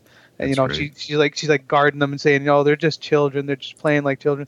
And man, that just absolutely tears the friggin' heart right out of me Yeah. every time that I see it yeah um, it's, it's it, it's it's a scene that's it's very careful to uh, to point out that that uh, perception is important and Yes. looks are often deceiving, and that's kind of the whole point that I got out of that. Uh, and and I mean, you could even if you really really wanted to, you could sit there and make comparisons between that scene and you know like you know have it relate to uh, to race and gender issues if you if you wanted to. oh, you um, certainly could. Uh, I love that uh, Hercules wears the short shorts and he really really likes perfume. He loves he loves uh, eggs. Yeah, oh, I was uh, yeah. Six fried eggs are sexy. Five would be less so. Uh, Yeah. He's he wasn't that hungry, so only six eggs. Um, Yeah. Make it six. Yeah. I am not that hungry. Uh, Venus uh, draws minute, wait, a parallel. wait, wait, wait, there might be uh was Blossom's best friend named Six? Yes. Yeah. Oh, there you go. Oh I got it all man, back. it's it's this is Six getting was it's it's getting weird now. She was a wild Yeah. child. Yeah. That's right. Oh, she was named Six for Christ's sake. Well, yeah. That's right. If I'd have named my son Eight, he'd probably be wild too. hey, Eight, get over here. What'd you eat, Eight? I remember the the Saturday Night Live where uh, I think the guy that played Blossom's dad was the host. I think, and they did a, a skit with the with- of Blossom from there, and it was just it was just the two of them saying, uh, well.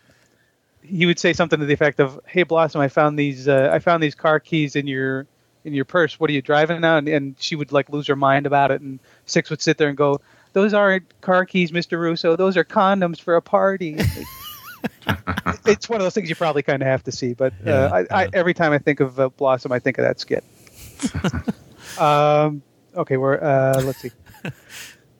Uh, Venus uh, Hyams uh, draws a parallel to the freaks with the clown Phroso on their first meeting because he thinks that he's laughing at her, that she's a tramp and all this other stuff, and it goes back to the, the first scene with uh, Hans and uh, and Cleo with "Are you laughing at me?" and then that comes back around again.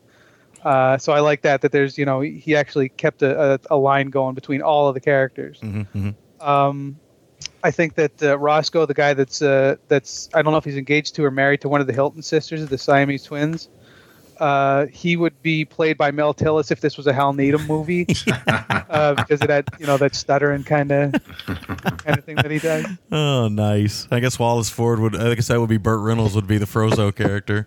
Yeah, Venus would obviously be. cowboy hat on. Yeah, Venus would obviously be Sally Fields. I'm trying to see where Jerry Reed would fit in or Terry Bradshaw. Uh, maybe Dom DeLuise. Where would Dom DeLuise fit in? Might be Oh. Olga. yeah. Yeah. I, got- I got a joke, but I don't want to say it because you know I could. I don't want to you know sully the fact that these people have you know actual conditions by throwing Dom DeLuise in there, and then sully Dom DeLuise's great career by saying that as well. So, Um, but just to It- say, it- Schlitzie would not be far removed from some of Dom DeLuise's acting work. Okay, no, absolutely not. Um, let's see. Uh, but, but where did the uh, just going through my notes to see which ones are crap and which ones are actually worth talking about. Oh, uh, and we were talking about this uh, a little bit earlier. Is that the dialogue is kind of difficult sometimes because they weren't pro actors and Yeah. well, a lot of them weren't pro actors, and you know they got heavy accents, and this was also early sound. Mhm. Um, but I, I think that you know, for me at least, and this is clearly more of a, a looking back on it than a, an at the time kind of thing. It helps accentuate the uh, the divide these characters have from the rest of the world. right. Uh, so you kind of have that separation there. Um, you have uh, a lot of shots of characters always watching one another, like everybody is in each other's lives, and they're always Oh, standing yeah. there, like, and they're like completely just, you know, they're not even making a, uh, uh, trying to disguise the fact that they're watching, uh, watching everybody else in the, in the carnival. Yeah, That's right. Um, uh, da- da- da- da- da- da. I like the scene where Frieda goes to uh, to talk to Hans in his uh, in his wagon, and uh, he goes into the back and he's standing in shadow. She's out in the light with the door framing her. And you kind of get like a, a John Ford vibe I was going to say John Ford, man. Yeah.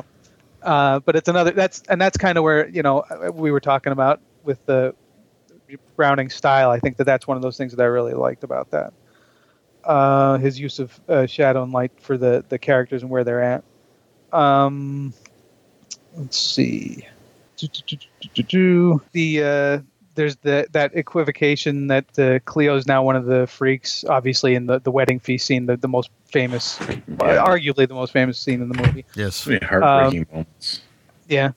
Uh, but it, it's you know about how the humans and the freaks are equal, but the freaks don't necessarily want or need the acceptance of normal people. That they demand you know respect and they deserve dignity, and that's kind of Mhm. what you, you get out of that scene. Um, there's uh, once that scene happens and we go through that whole the that kind of turn. Uh, it's a, a really marvelous build, a change in attitude uh, going into the back end of the movie. Mhm. Uh, And you it- know, it's a the com- freaks- yeah, go ahead. I was going to say it is a really, you know, stop on a dot. It it takes something like a the gentle nature is replaced by something, um, you know, certainly valid, but it's it is a it makes it all the more stark um, when it happens, right? Because I think there's an underestimation by certain characters uh, and a, lack of respect, which you know, as you just mentioned, they're demanding respect, and rightfully so. Well, yeah, that that's my next note. Actually, is that the freaks are now menacing. You know, they Yes. they're now gathering up and watching uh, Herc and, and Cleo. You know, almost like uh, they're just waiting to to drop the axe um, because you know they've already they've been judged. the The wedding was their their judgment at that point. Mhm. Uh, you have the the fantastic finale, which we won't get into details on. Um,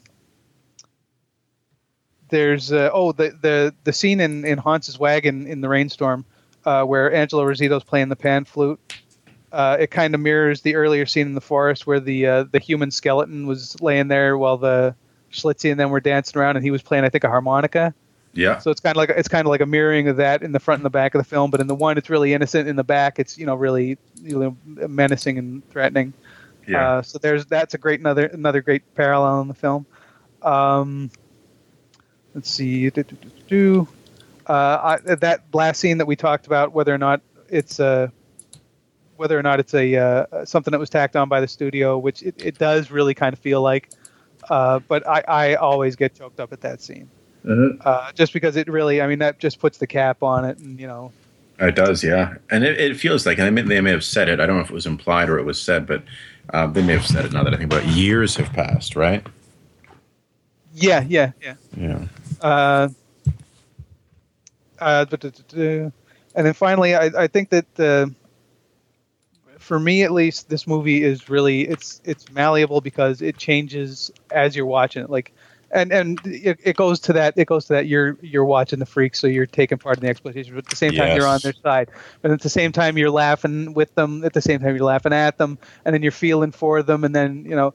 So it, it goes through all of that, um, And that's the I think that's that is that is the genius of it. That's that's why this movie I think is so very very important, is because it, it I, every time that I watch it, every single time that I watch it, I go through like I run a whole gamut of uh, of emotions, and uh, it, and it changes you know fluidly. It changes effortlessly between them. The, the editing, eh, the editing is a little dodgy here and there, but yeah, Yeah. that was for the time. So I uh, that mean- that really is my big complaint about. it. Yeah, I mean, if you Um, take you take uh, you know thirty minutes out, it's I mean it's kind of hard. Easy to to keep, feel like those hard cuts, you know, Yeah. might not be Browning's fault.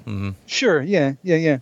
Um, but I I mean, it's a movie that uh, it, it it lives and grows inside of uh, inside of your mind. Is basically what it does, and that that to me is is a great movie. So. Yeah. Uh, that's the end of my notes on it. So, Nice. All right, let's get the MVTs and the make or breaks. Large William. Oh man, um, gosh, I think um, where, where to begin? Yeah. Fuck, there's so many strong moments and scenes in this film. I guess I'm gonna go with uh, the as obvious the choice as it is the dinner scene because I think when things shift and people are willing to overlook and suffer through a lot, but when it's that blatantly disrespectful and to one of their own and to you know a fellow human being, um, to see that turn at that point, um, you know, it's really there's a reason it's as iconic as it is. Um, the MVT is the setting and the cast. I, again, we've talked about a few times how this film got made is, you know, is just fascinating. I don't even know it, but I can only imagine, and it just it is fa- endlessly fascinating. So that for me is the the people involved in the film, um, as well as its setting. It's a it's a setting we rarely would see again in films. And my score for the film is an eight point. I'm going to say an 8.5 out of 10. I mean, it's a tremendous film, and I agree. I think everyone should own this film, whether you're, you know, a Criterion horror or you're into like horror films or John Waters. I mean, John Waters is another one who's unbelievably influenced by this film. Yeah. So many Oh, yeah. filmmakers we love are just informed by this. Almodovar. Uh, Yeah. On and on it goes, right? Um, so, yeah. Yep. That uh, that is a good point. I mean, there there are a lot of filmmakers we still love to this day. And you know, I was watching this. Yeah, I was watching this and I was thinking about you know, would would you know, you always think what would this be a good double bill with, uh, and then you think you know this this would go well with Gummo. This would go well with a couple other films I can think of off the top of my head. But uh, yeah, I mean, I I don't know. It's interesting. The more and more I see it, the more and more influence I see. Right. So, my MVT is Browning. Uh, my make or break is that last uh, I don't know five to eight minutes, whatever it is. Just really crazy stuff. I love it, and uh, you know, all the other stuff that builds up to it is fine too. But I mean, I just really feel like that energy. It really just gives a like a a real jolt. Uh, not to kind of you know like I could say a zap, I guess, because you know you got lightning going on there.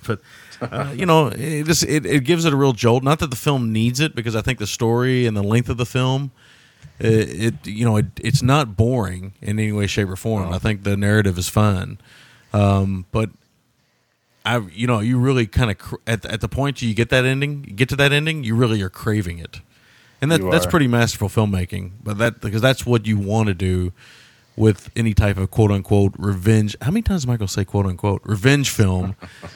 uh, because I got this picture of somebody listening saying, uh, "Yeah, Sammy said," and I quote, quote unquote,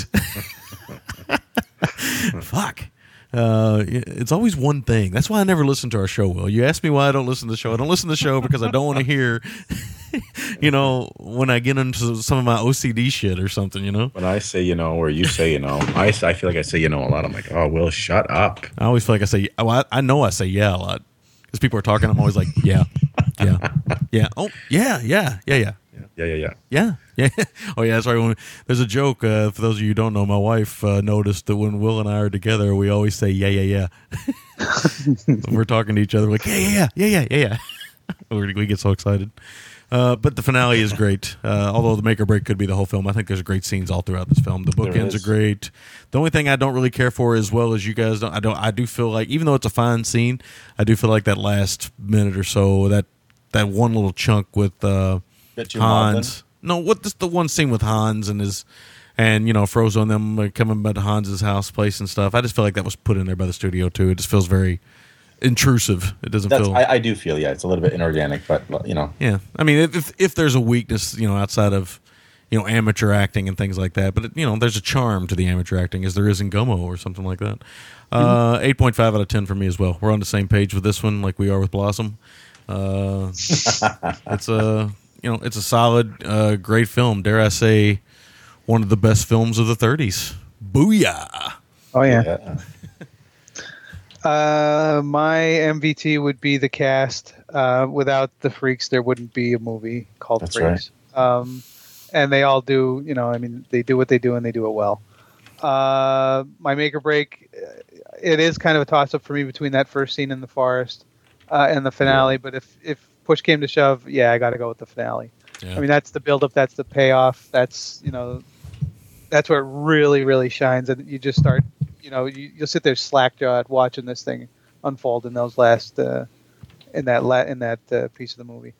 Um, my score is uh, going to be higher than both of you guys. It's nine point two five for me. totally fair. So, uh, and that's uh, yeah, that's all I got. I could probably go that high, really, honestly, but Yeah. um, I cannot argue that score. If anybody gave it anything, let's put it this way: if anybody gave it anything below a seven point five, I'd be offended. I agree. I was even going to say an eight. I feel like it's just yeah, you know when you look at everything as, as film fans, context and everything else. Yep. I just think it's it's classic. unbelievable. All right, so that is our review of Freaks. We're going to take a short break and come back and talk about. I think our review of Freaks was almost as long as the film itself. Maybe they, they could just throw a commentary. Maybe you guys could just take it out and just throw it on there as a commentary when you watch the film. That's right. There you go. Yeah. All right. Uh, we're going to take a, like I said, short break. Come back and talk about Lost Souls, uh, a film that I was not quite prepared for. Uh, we'll be back right after this.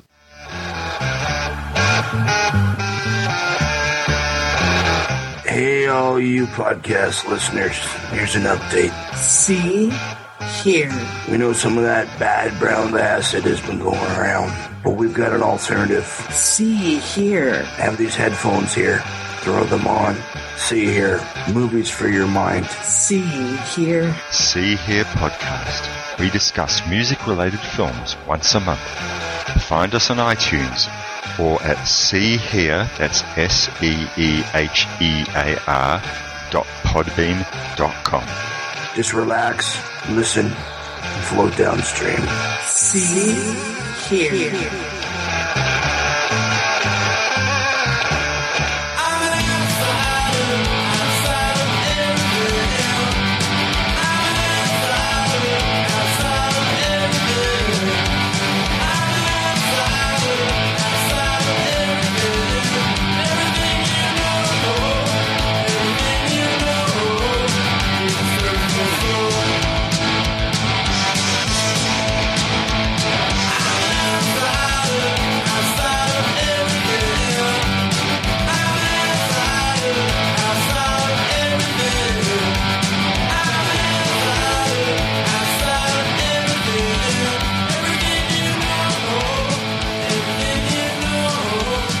All right. So that uh, song is actually very cheerful for the material we're getting ready to talk about here.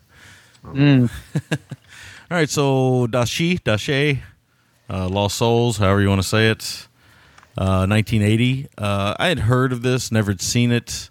I have seen um, the other film that uh, Tun Fei Mou, I guess is how you say his name, Tun Fei Mou, Tun Tun Fei Mou So, uh, is popular for, which uh, for those who don't know, it is uh, was it Men Behind the Sun? That's right. Yep. Yep. Which is a uh, nasty little piece of business, It sure is. and uh, only for those extremely curious, I guess. Uh, not for everybody. Let's definitely put it that way.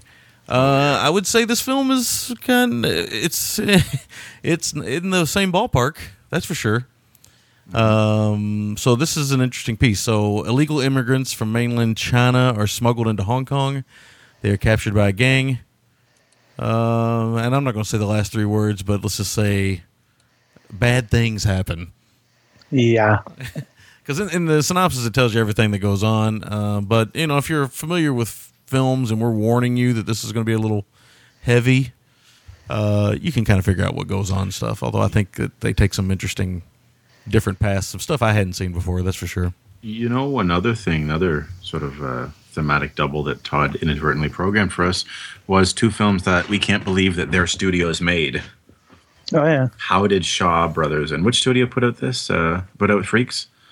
Uh, was uh, MGM, I believe. How did Shaw and MGM greenlight these two films? Yeah, yeah. MGM was the biggest studio in the world at the time. So yeah. Yeah, so and uh, Shaw Brothers, as we know, is you know they're known for a certain genre. They did other types of films, but Oh yeah, especially in this era, which we'll get to. all right. Who wants to lead on this? Uh, I can lead on it unless Todd wants to lead. We always defer to the guest. Todd, if you want to lead on it, we're cool with that. Um, no, I'm I'm happy sitting in back for this one. Thanks, Todd. Uh, I mean, unless you want me to, go, I could go. But no, no.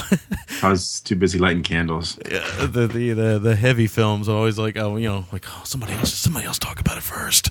no, I can talk about it. It's no, it's, I watched this one um, on YouTube. The whole thing's on YouTube. Believe it or not. Uh, yeah, um, it's amazing what you can find on YouTube. Oh yeah. Um, so I never seen it. Like I said, I'd heard about it. Um I knew more about the director because of Men Behind the Sun. I didn't really know much. I don't really know much of his other work. I think uh, Men Behind the Sun's the only other thing I've ever seen. Um, he's evidently act. He's in this film. Uh, I don't know who he is, um, but uh, he's in this film somewhere, and he's in a few other films. I don't even know what he looks like. I didn't even Google look at him or anything. But uh, You yeah, didn't do a Google image search for him? no, no. That's saved for certain uh, sitcom characters from Yes, from the, from the right. past. We have a proclivity for wearing yeah. different hats. Yeah. Uh, the first thing that kind of struck me about this film, though, is I, I should say if you can watch, it, if you can get the DVD, you're probably better off because the print that's on YouTube is very murky. Uh, it's one of those things where, like with Cry of a Prostitute, when we watched it, where if you, uh, you know, you get to the dark scenes, it's pretty much, uh, you know, a black screen. It's not a dark screen. It's Yeah. pretty much just sound at that point. The. DVD looks good, we should say. yeah. well, I I, should- I, don't know. It looks. I thought it looked kind of crappy, all things considered. I mean, it, it looked Oh. kind of like almost like it was cropped and it looked kind of video-y here and there. Although Maybe, whether you, that was maybe you I- got I- a copy of the VCD. Did I? I didn't. How no, did no, you no. watch I got I got the the Celestial Pictures. uh, Oh, okay. Mine and it looked to me it looked to me a, cou- a couple of times like maybe they had, they had cropped it in and it just it just it really kind of looked almost shot on VHS a couple of in a couple Huh. of places. I mean not the whole way through. But uh, yeah, now that was something I actually did take notice of, which I don't normally complain about, but uh, I did notice it here. So Hmm. I don't know, maybe you got a better version than I did. Maybe so. Maybe.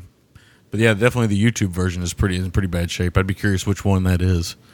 Um, that might just be a, a VHS copy. It looked more like this was VHS. hard to get for a long time. We should say it was banned. Yeah. And the only thing people could get for a long time was a German audio version, which is always insane. Yeah.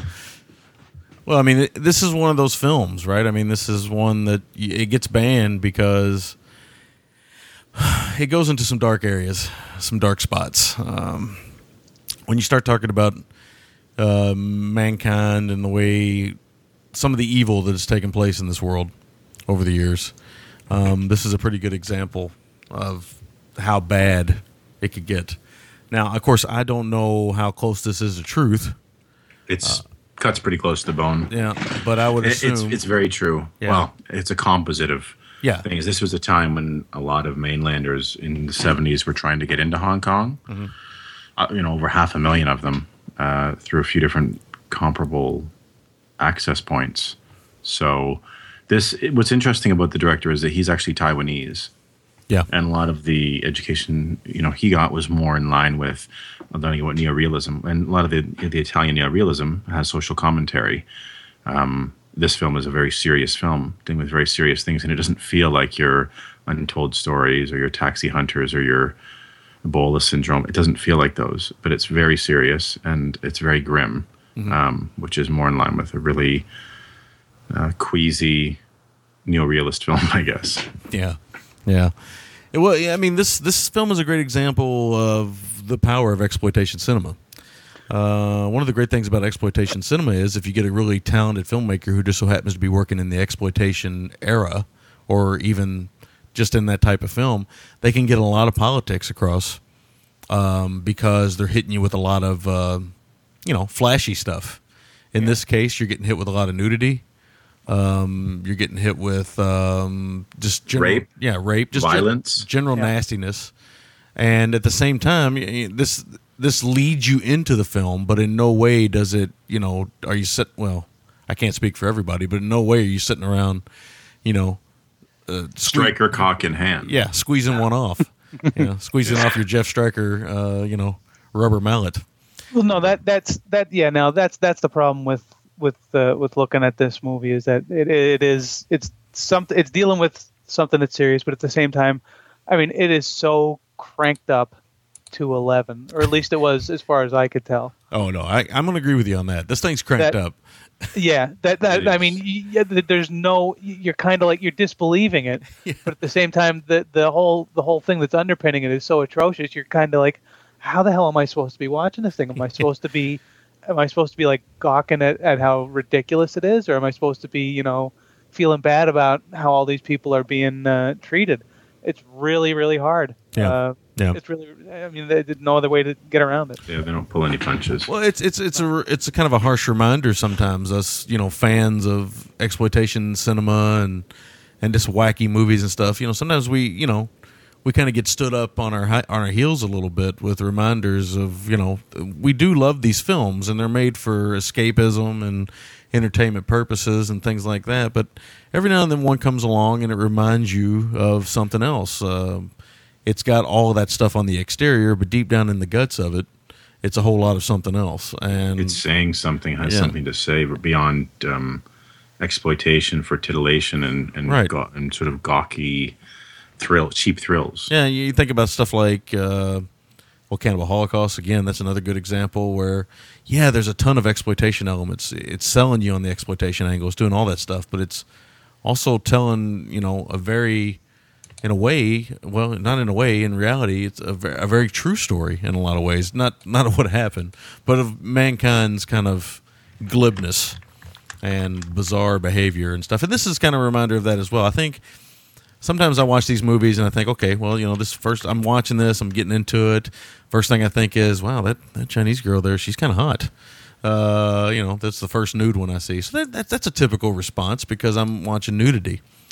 As the film goes on, nudity be kind of kind of becomes banal. It kind of Yeah. becomes because there's so much of it. It becomes something you're not even looking at anymore, That's and right. it becomes this terrifying thing of not having any protection.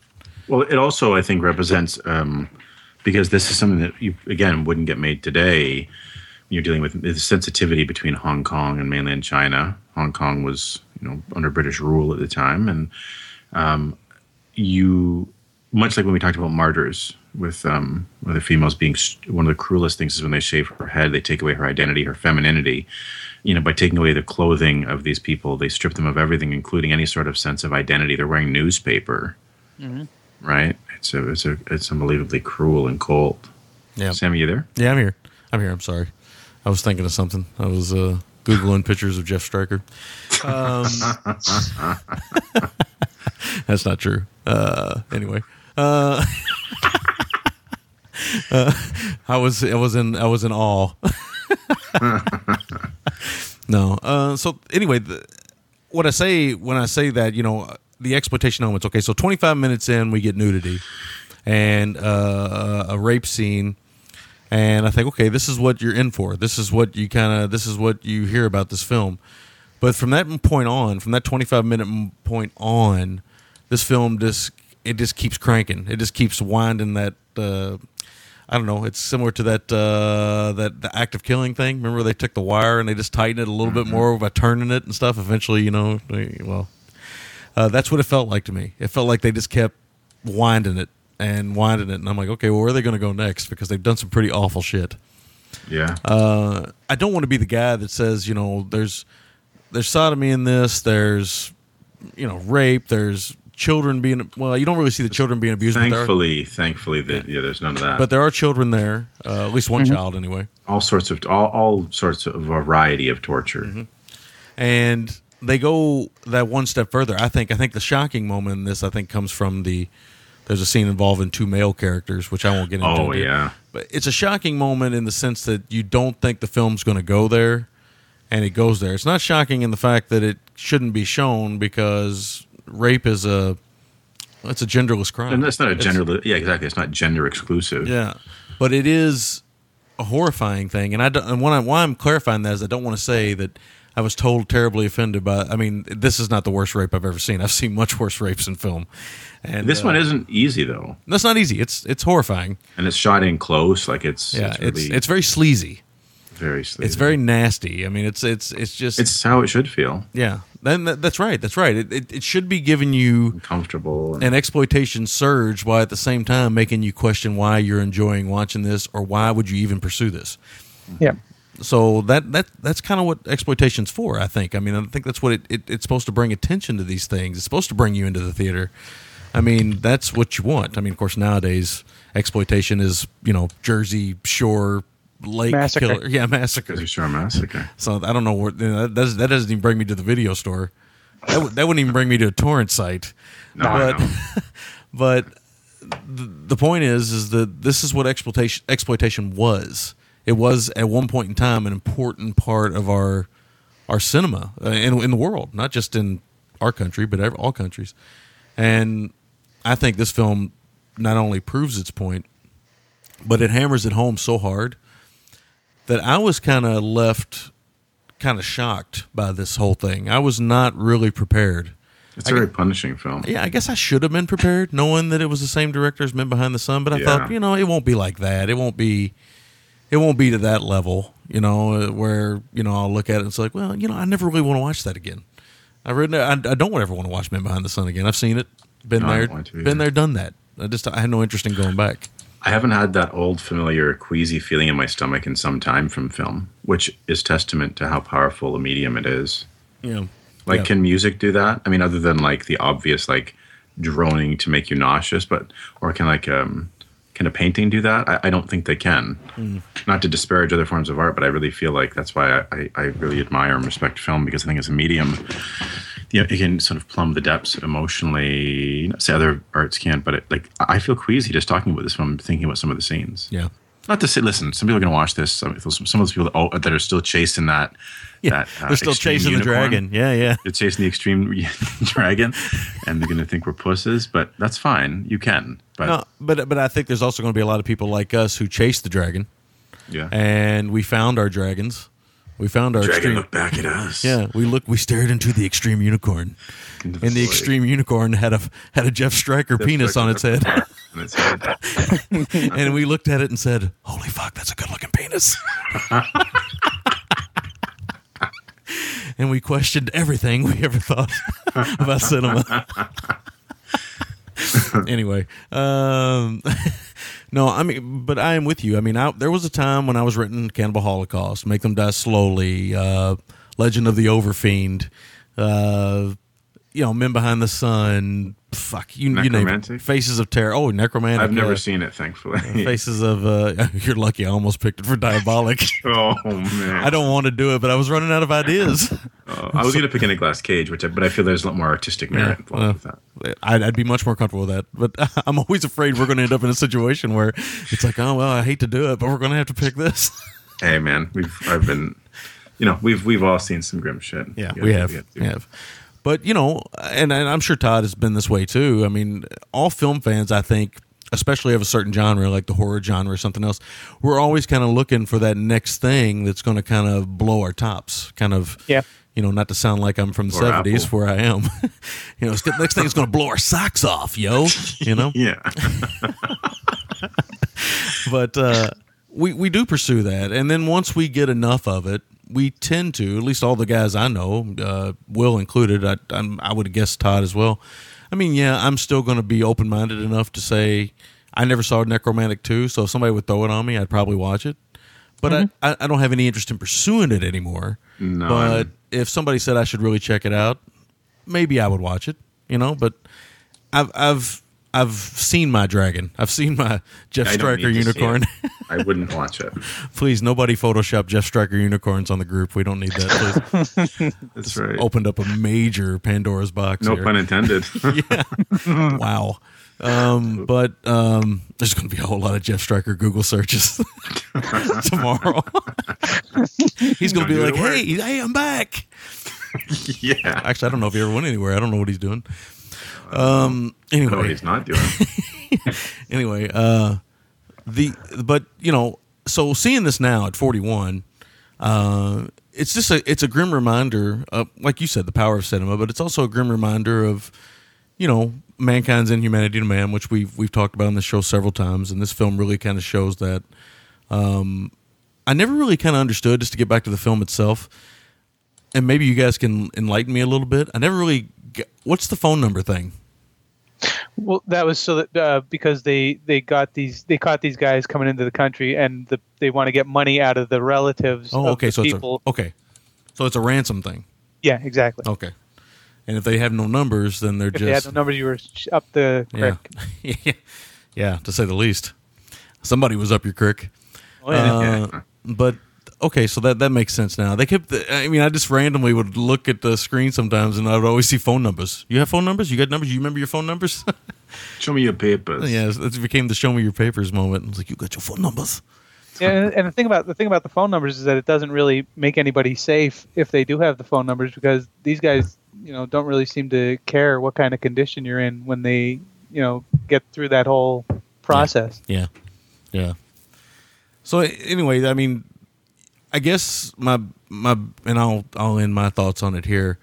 I guess my thing, what you like I said, the twenty five minute mark. It's kind of almost like an action movie in a way, kind of like a not not a not a full blown action film. And there is some Shaw Brothers s stuff. Well, there's definitely some Shaw Brothers sound effects in here. There's not a lot of not a lot It's of the like, fancy- a, it's like a prison film, right? yeah, there's not a lot of really fancy fighting in here. There's a couple good moments and stuff, but that's not what you're going to this film for.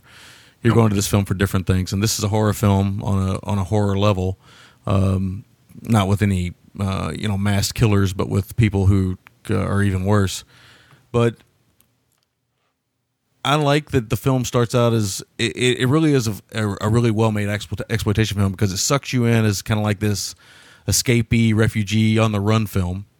It turns into this fucking insane prison camp film uh, that's uh, you know predating stuff like you know martyrs and and things we've seen and it'll blow your mind. It'll it'll blow your mind that this film was made by the Shaw Brothers in 1980.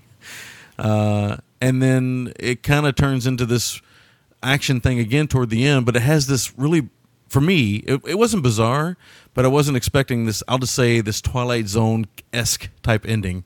Yeah. Yeah, This yeah. this kind of ending of But. I think it's. A, I think because of the how socially minded um, the director is, Mm-hmm. I think it's it's commentary on. Um, uh, you know, everything that glitters isn't always gold. yeah, yeah, Well, and that's also and that uh, that is also very much foreshadowed early on. Big time, yeah. Yep. I mean, it's great stuff, though. I mean, I love the Oh, yeah. I love the uh, the whole thing. I mean, it is like I said, a little Twilight Zone esque, but I really love the the decisions. A character, there's a great decision one character makes. Um, it's a very you know, it's a very non selfish decision, but it's it's interesting. I didn't expect that. I mean, there's a lot of unexpected turns in this film, so that's that's always pleasant when you go back and watch a film that's you know 34 years old, and um, you get hit with some surprises. So I'm, I'm glad you picked it because I, I, you know, I'll be honest with you. I've heard about this film. I wasn't going to pursue it and watch it because uh, it's just, you know, I'm just not there anymore. That's just not where my brain's at, yo. But uh, then again, my brain is evidently in On the Jeff world. Stryker? Yeah, on Jeff Stryker with his dick on a unicorn. So uh, maybe my brain is in a darker spot than I want to admit. so I don't know, but uh, yeah, I'll kick it over to one of you guys. Um, you mind if I go? I don't mind at all. Okay. Uh, I don't have a terrible amount to to add to that. Um, I it, it, I love the way that it starts off like documentary style because it really grounds it. uh, That's where I get that Jacopetti and, and Paolo Cavara, the Mondo Cane vibe. Yep. Uh, and it's got a, a, a really nice synth score up uh, up front there. Yeah, Uh, from Roller Coaster, it should be said. Was it? to the Choi Hawk School of uh, Scoring a Film, where they lifted a lot of the soundtrack from Roller Coaster. Yeah. Yeah. Which might be why I liked it so much because I didn't even realize it. And I remember one of my favorite things about Roller Coaster is the music. nice.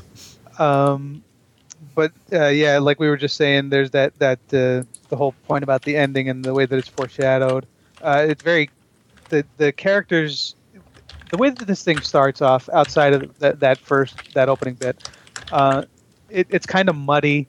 Not so much in in the way that it looked, but in you're not exactly sure what you're supposed to be following. I mean, there was there was that whole uh, there was that whole piece where you're following the three three sets of people. You're following the people on the boat. You're following the people who are like all all the, the I think they're all guys, but they're in white shirts, and they're, they're the guys that are jumping the fence. And then there's the, the three people who are like our main characters. And uh, the the guys that were jumping the fence, I'm not even 100% sure that I know what the hell happened to them after that opening scene. Mhm. Um, but um, I just lost my train of thought. Uh, Gotta stop looking Anyway. at the pictures of Stryker there, buddy. yeah, right. I hear Will clicking through his uh, collection right now. Visions of- Visions of Blossom. uh, Yeah, I think he's photoshopping right now. uh, but yeah, no, I, I mean, I, I it, it, it starts off that way, so it's a little bit. It's just you're not 100 percent sure where where you're supposed to be going with it, and then it twists and then it twists again. Um, so when you get to that that point where they actually, well, you know what, skip it. Uh, let's see. Do, do, do. Uh, I really like the scene up uh, up in the beginning where you're actually for like that that brief moment you get the idea that the that our three main characters might be okay. Uh, like when they first get onto the get into get into Hong Kong, um, and then they, and then you find out that the you know one of them is going to have to not be so lucky, um, and that kind of like that sets the whole thing going down. Uh, Does it ever? yeah, right. Uh, let's.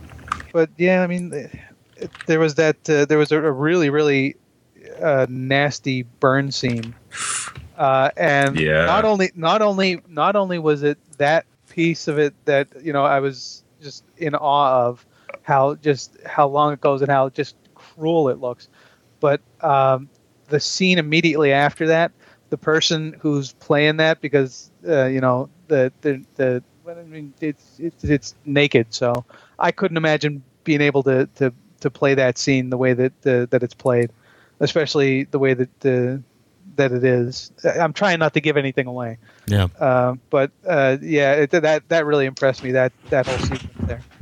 Um, and then there's the uh, yeah, but it, it's uh, well, I, I guess you could say that today's torture porn could learn a lot from something like this. Yeah, because Uh, again, that that I think has an aim to to revel in the muck and to be tittillating. Right. Yeah. It's like a pissing Yeah. contest, whereas this doesn't feel like a pissing contest as much as it does an unrelentingly bleak look at something. Yeah. Yeah. Well, there's and then there's again there's a scene in the back end that's that gets really really sobering. Um, you know, for a few, for a few moments at least. Uh, and again, I, I don't want to give it away. Um, it it does the movie does feel like it has the finale early, and then it's got like another 20 minutes on it. But those 20 minutes are important to the movie, so it's not like they're wa- it's wasted time. It's not like you know, it's just going to to fill out the the runtime. Um, yeah. it's making it you know it's making the, the final point of the whole the whole flick um let's see what else there's a nice little uh, piece of ironic uh, comeuppance at the the end there um and uh yeah i mean i really like the the tone that the the film ends on because it doesn't make it feel like uh, everything's been for nothing uh it it uh, you know like I said before, I mean, this is not an easy thing for me to to look at because it is so, it is really. I mean, we've been saying grim and brutal and Yeah. and you know not pleasant at all. But on the other hand, I mean, what you're seeing is so insane that it's just it. uh, it's it's just got it's just it, it kind of has that disconnect, that exploitation disconnect. Yeah. Um, and that's uh, yeah, that's uh, it's not a yeah. I I wouldn't I don't know that I would say that it's quite on the level of of Cannibal Holocaust, but it's in that it's definitely in that kind of category. Yeah. Um, and that's that's pretty much all I can. That's pretty much all I got that won't uh, spoil anything. Yeah.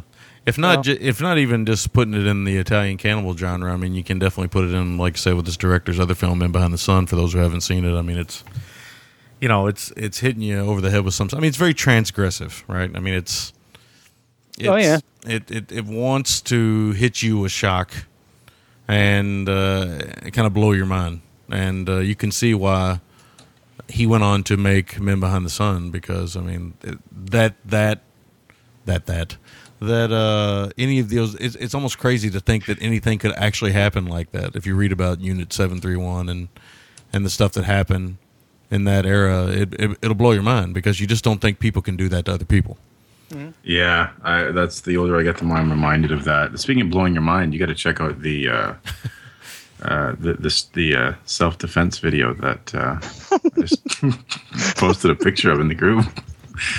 Uh, going over there now. And we should say uh, to bring it back to Stryker for a minute, because this is the Stryker Power. Did a film for celebrated German uh, auteur Rosa von Praunheim called "Can I Be Your Bratwurst, Please?"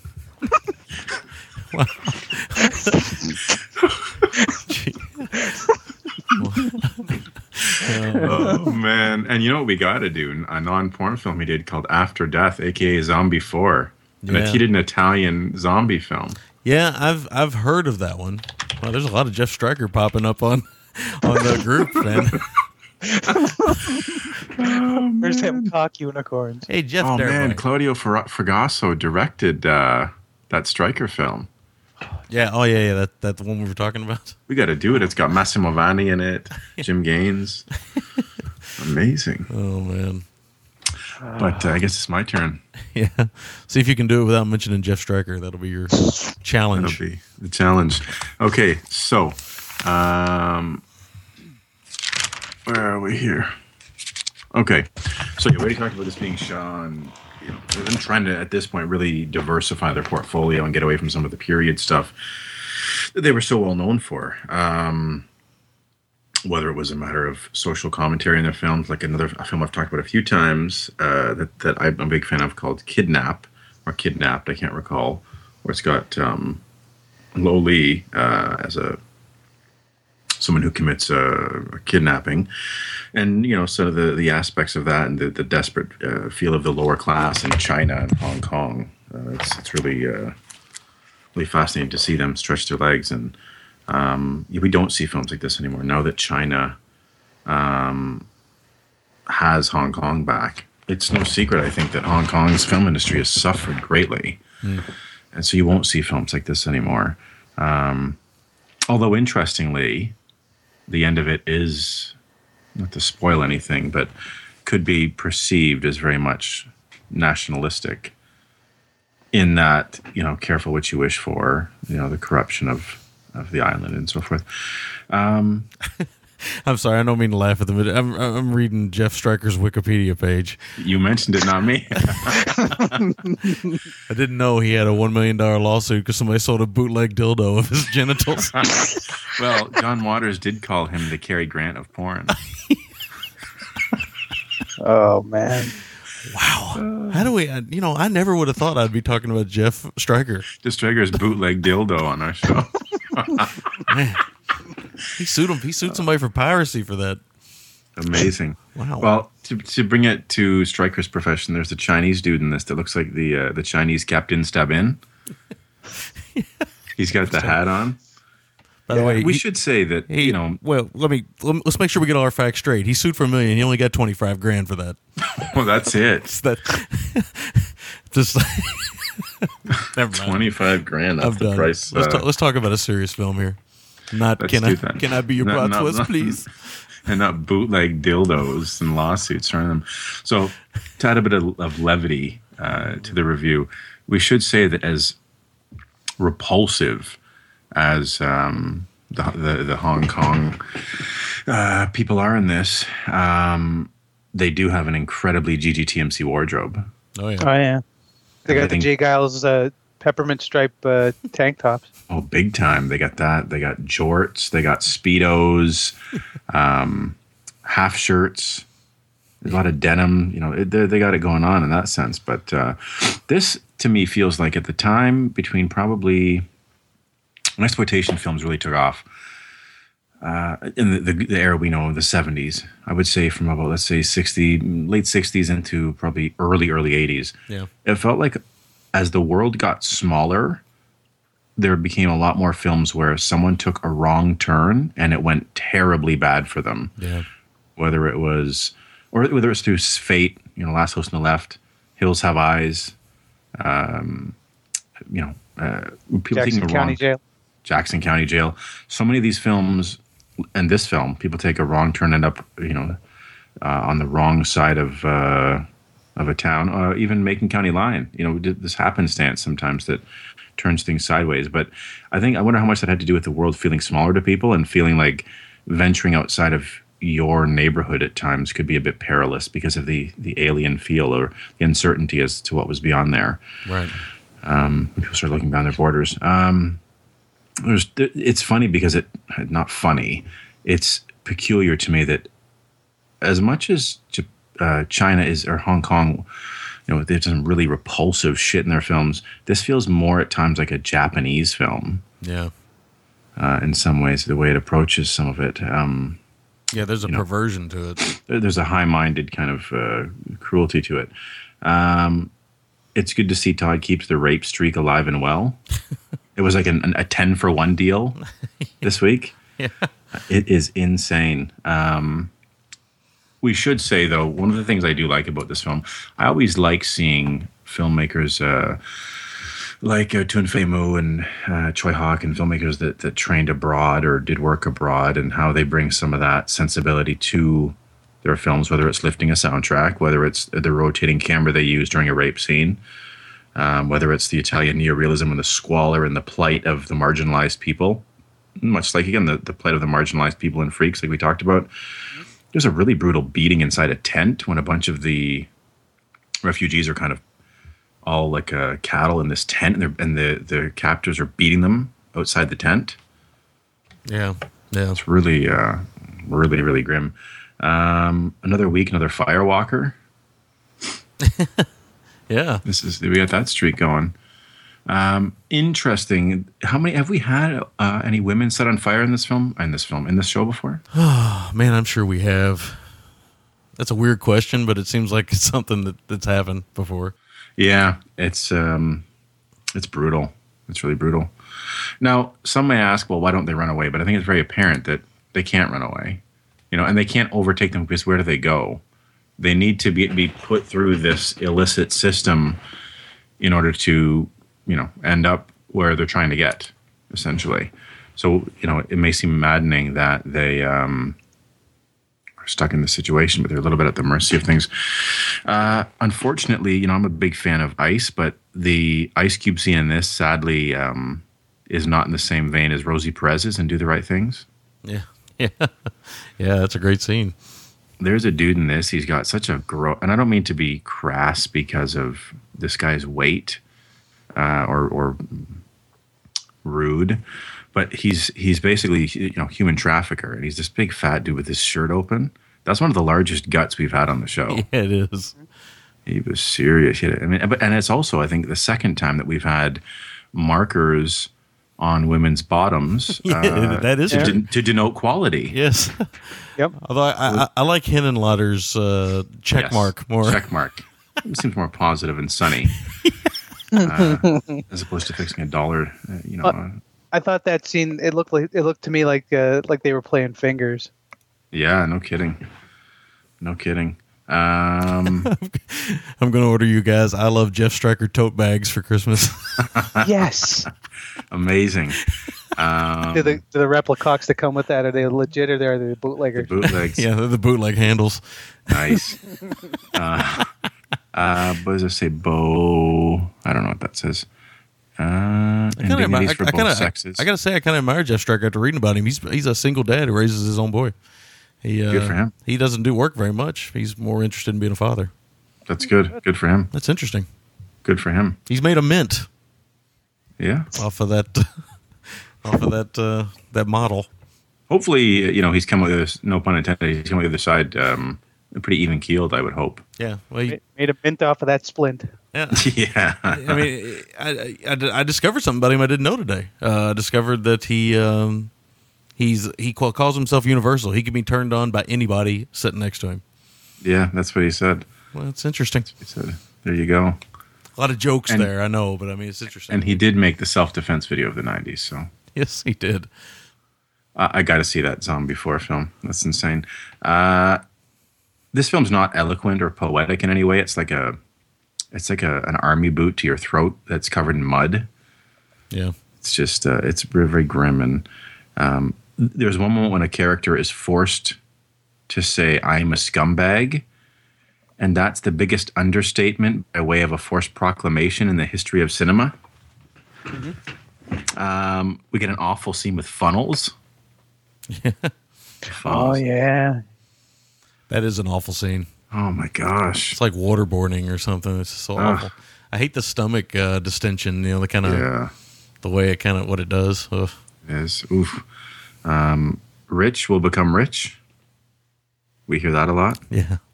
Rich will Well, become rich. I mean, that what's the driving force for most evil? It's going to be It is. it's money, right? So and power. Uh, and just again, another film that feels well. No, this film isn't. Freaks has a bit of a different tone to its ending, but there's a very, very cynical ending to this film. yeah. So Absolutely. there you go. That's it. That's all.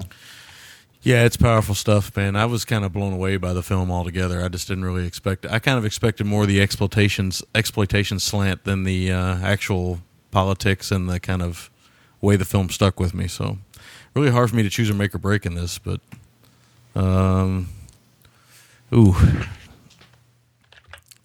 I don't know. I don't want to say one scene because it kind of gives away a plot element. So, I'll go ahead and go with the the big fat guy and the playing of the fingers. That's a Oh, pretty man. awful scene. So, but it's going to be hard for me to forget about it.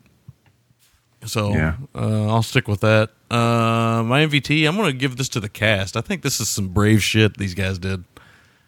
I, mean, I got to admit, there- there- there's people that are in this film and they're nude 90% of the time.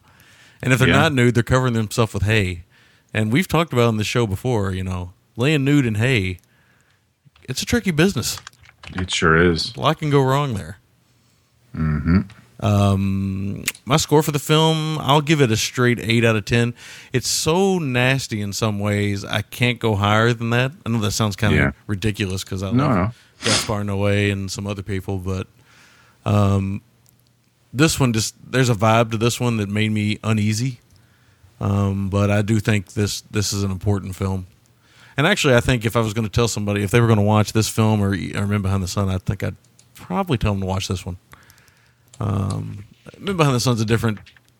But that that is really based on a legitimate Yeah. account. Of, It's a different um, animal in some ways, but yeah. you know, maybe if you're hesitant to do that, but you still want to get into some of the work of this director, maybe you should go with this. Maybe I don't know. Enter at your own risk. Let's say that. What you got, Todd?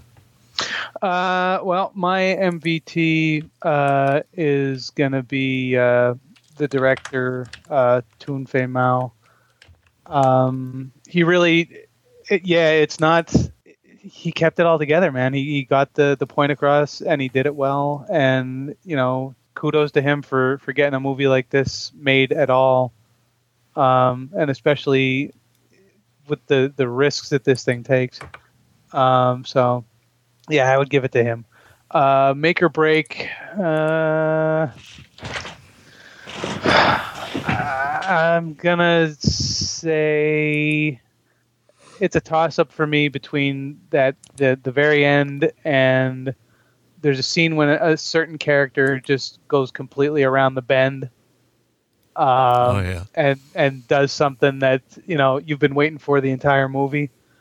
Um, uh, so I, th- I think I'm going to give it to that. I, I I can't really say more than that 'cause it would be giving it all away, but uh, that would be my MV- or my make or break. Sorry, uh, my score for this is a seven point two five, Oh, and nice. that's only because it is so rough going that you know it's it just takes it. It's not so much the importance of it, you know, because it is an important movie, I think, but uh, yeah, man, it's it's not easy easy going. I think on eh, when I watch it again, I might that might go up a bit.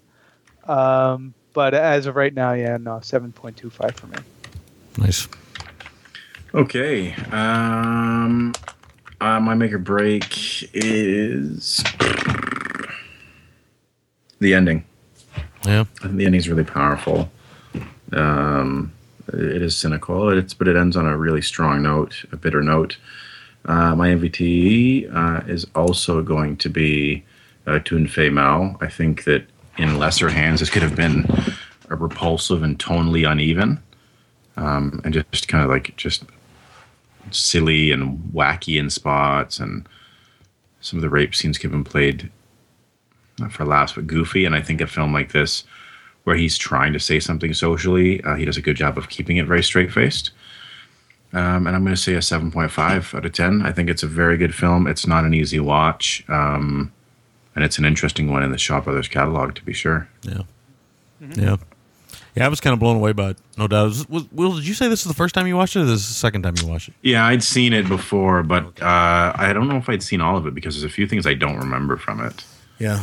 I wonder if I'd watch it again if I'd fall down into the Mm. seven er- territory. I think maybe know. some of my eight might be a little hyperbole by how kind of overwhelmed I was by it. But, you know, on a first time watch, though, it, it really did hit me in the gut. So, Oh, it's a gut punch still. Like I said, I was just thinking about it. all right. So that is the big show. Uh, next week. Next week, we are doing. Um, uh, we'll have another guest on. We got uh, Tom uh, DJ coming back on the show. He wanted to come back on and chat some films with us. He's been wanting to, us to cover this this particular film for a long time. So we know we're covering uh, Lord Love a Duck. Is that the name of it? Yeah. Lord Love a Duck, and um, we don't know what else yet. We're trying to find something to pair up with it. so we'll see what we can pair up with Lord Love a Duck. Neither one of us has seen nor practically heard of Lord Love a Duck. So it's such a bizarre title. I'm so curious as to what it could be. So we'll get into that. But Tom is coming back on. Uh, we want to thank Todd for being on this week. Thank you so much. Oh, man. Absolutely. Having me. Thank you for having me. Thanks for all the uh, reviews you write, all the support you've given us. Friendship. friendship, uh, the great beer, uh, so many things. Uh, sad I won't be able to see you in September. I know Will is as well. Are you you are going, aren't you? I'm not going to be able to go this year. No. Oh, oh, that's a shame. Well, hopefully we'll see you again the next time we go. Yep. Yes. Yep. That'll be nice. Yeah, a lot of people were not being able to go this year. I mean, for for me, it's just a timing thing. I think Will, really, me and Will both just just made big commitments of the real estate Life. kind this year. Yeah. So uh, that kind of takes precedence, yeah. So, but you know, uh, that it- it's a yearly thing, twice a year. So we, I will see people again, and uh, hopefully we'll get to hang out again, Todd. That'd be great because it was awesome. Yeah. Absolutely, man. Can't can't wait. Um. Okay, so that is all I got. Uh, I think. Uh, is there anything else we need to let anybody know about? I don't think so. I think it's all. I don't believe so. Just check out the uh, Silver and Gold Zadar double, Zadouble this week. Oh, I just want to say for those of you who sent us emails thanking us on the 300 Yes. episodes, thank you very much. Uh, we don't have a lot of time to read feedback anymore. Uh, seems to be the overgrowing consensus is most people don't even really care about the feedback anymore. So, and not to say that it doesn't mean anything to us, it does. It means still- something to us. Yeah, Absolutely. we still read every piece of it. I promise you. Yeah. But uh, I want to thank you guys for those. Uh, I mean a lot to us, and for, Big time. for those that post on the Facebook page and all that good stuff. So Yeah, please don't uh, shower us with love. It's uh, it feels nice to be loved, even if we're doing it as long as we have. To know that people still get a kick out of it, man. It's uh, it's great. all right, so that is the big show. With that, I'll say adios. Adios. Adios. Thanks for listening. You can find the gentleman at ggtmc.com. You can call the gentleman at 206 666 5207. And you can email the gentleman at midnitecinema at gmail.com.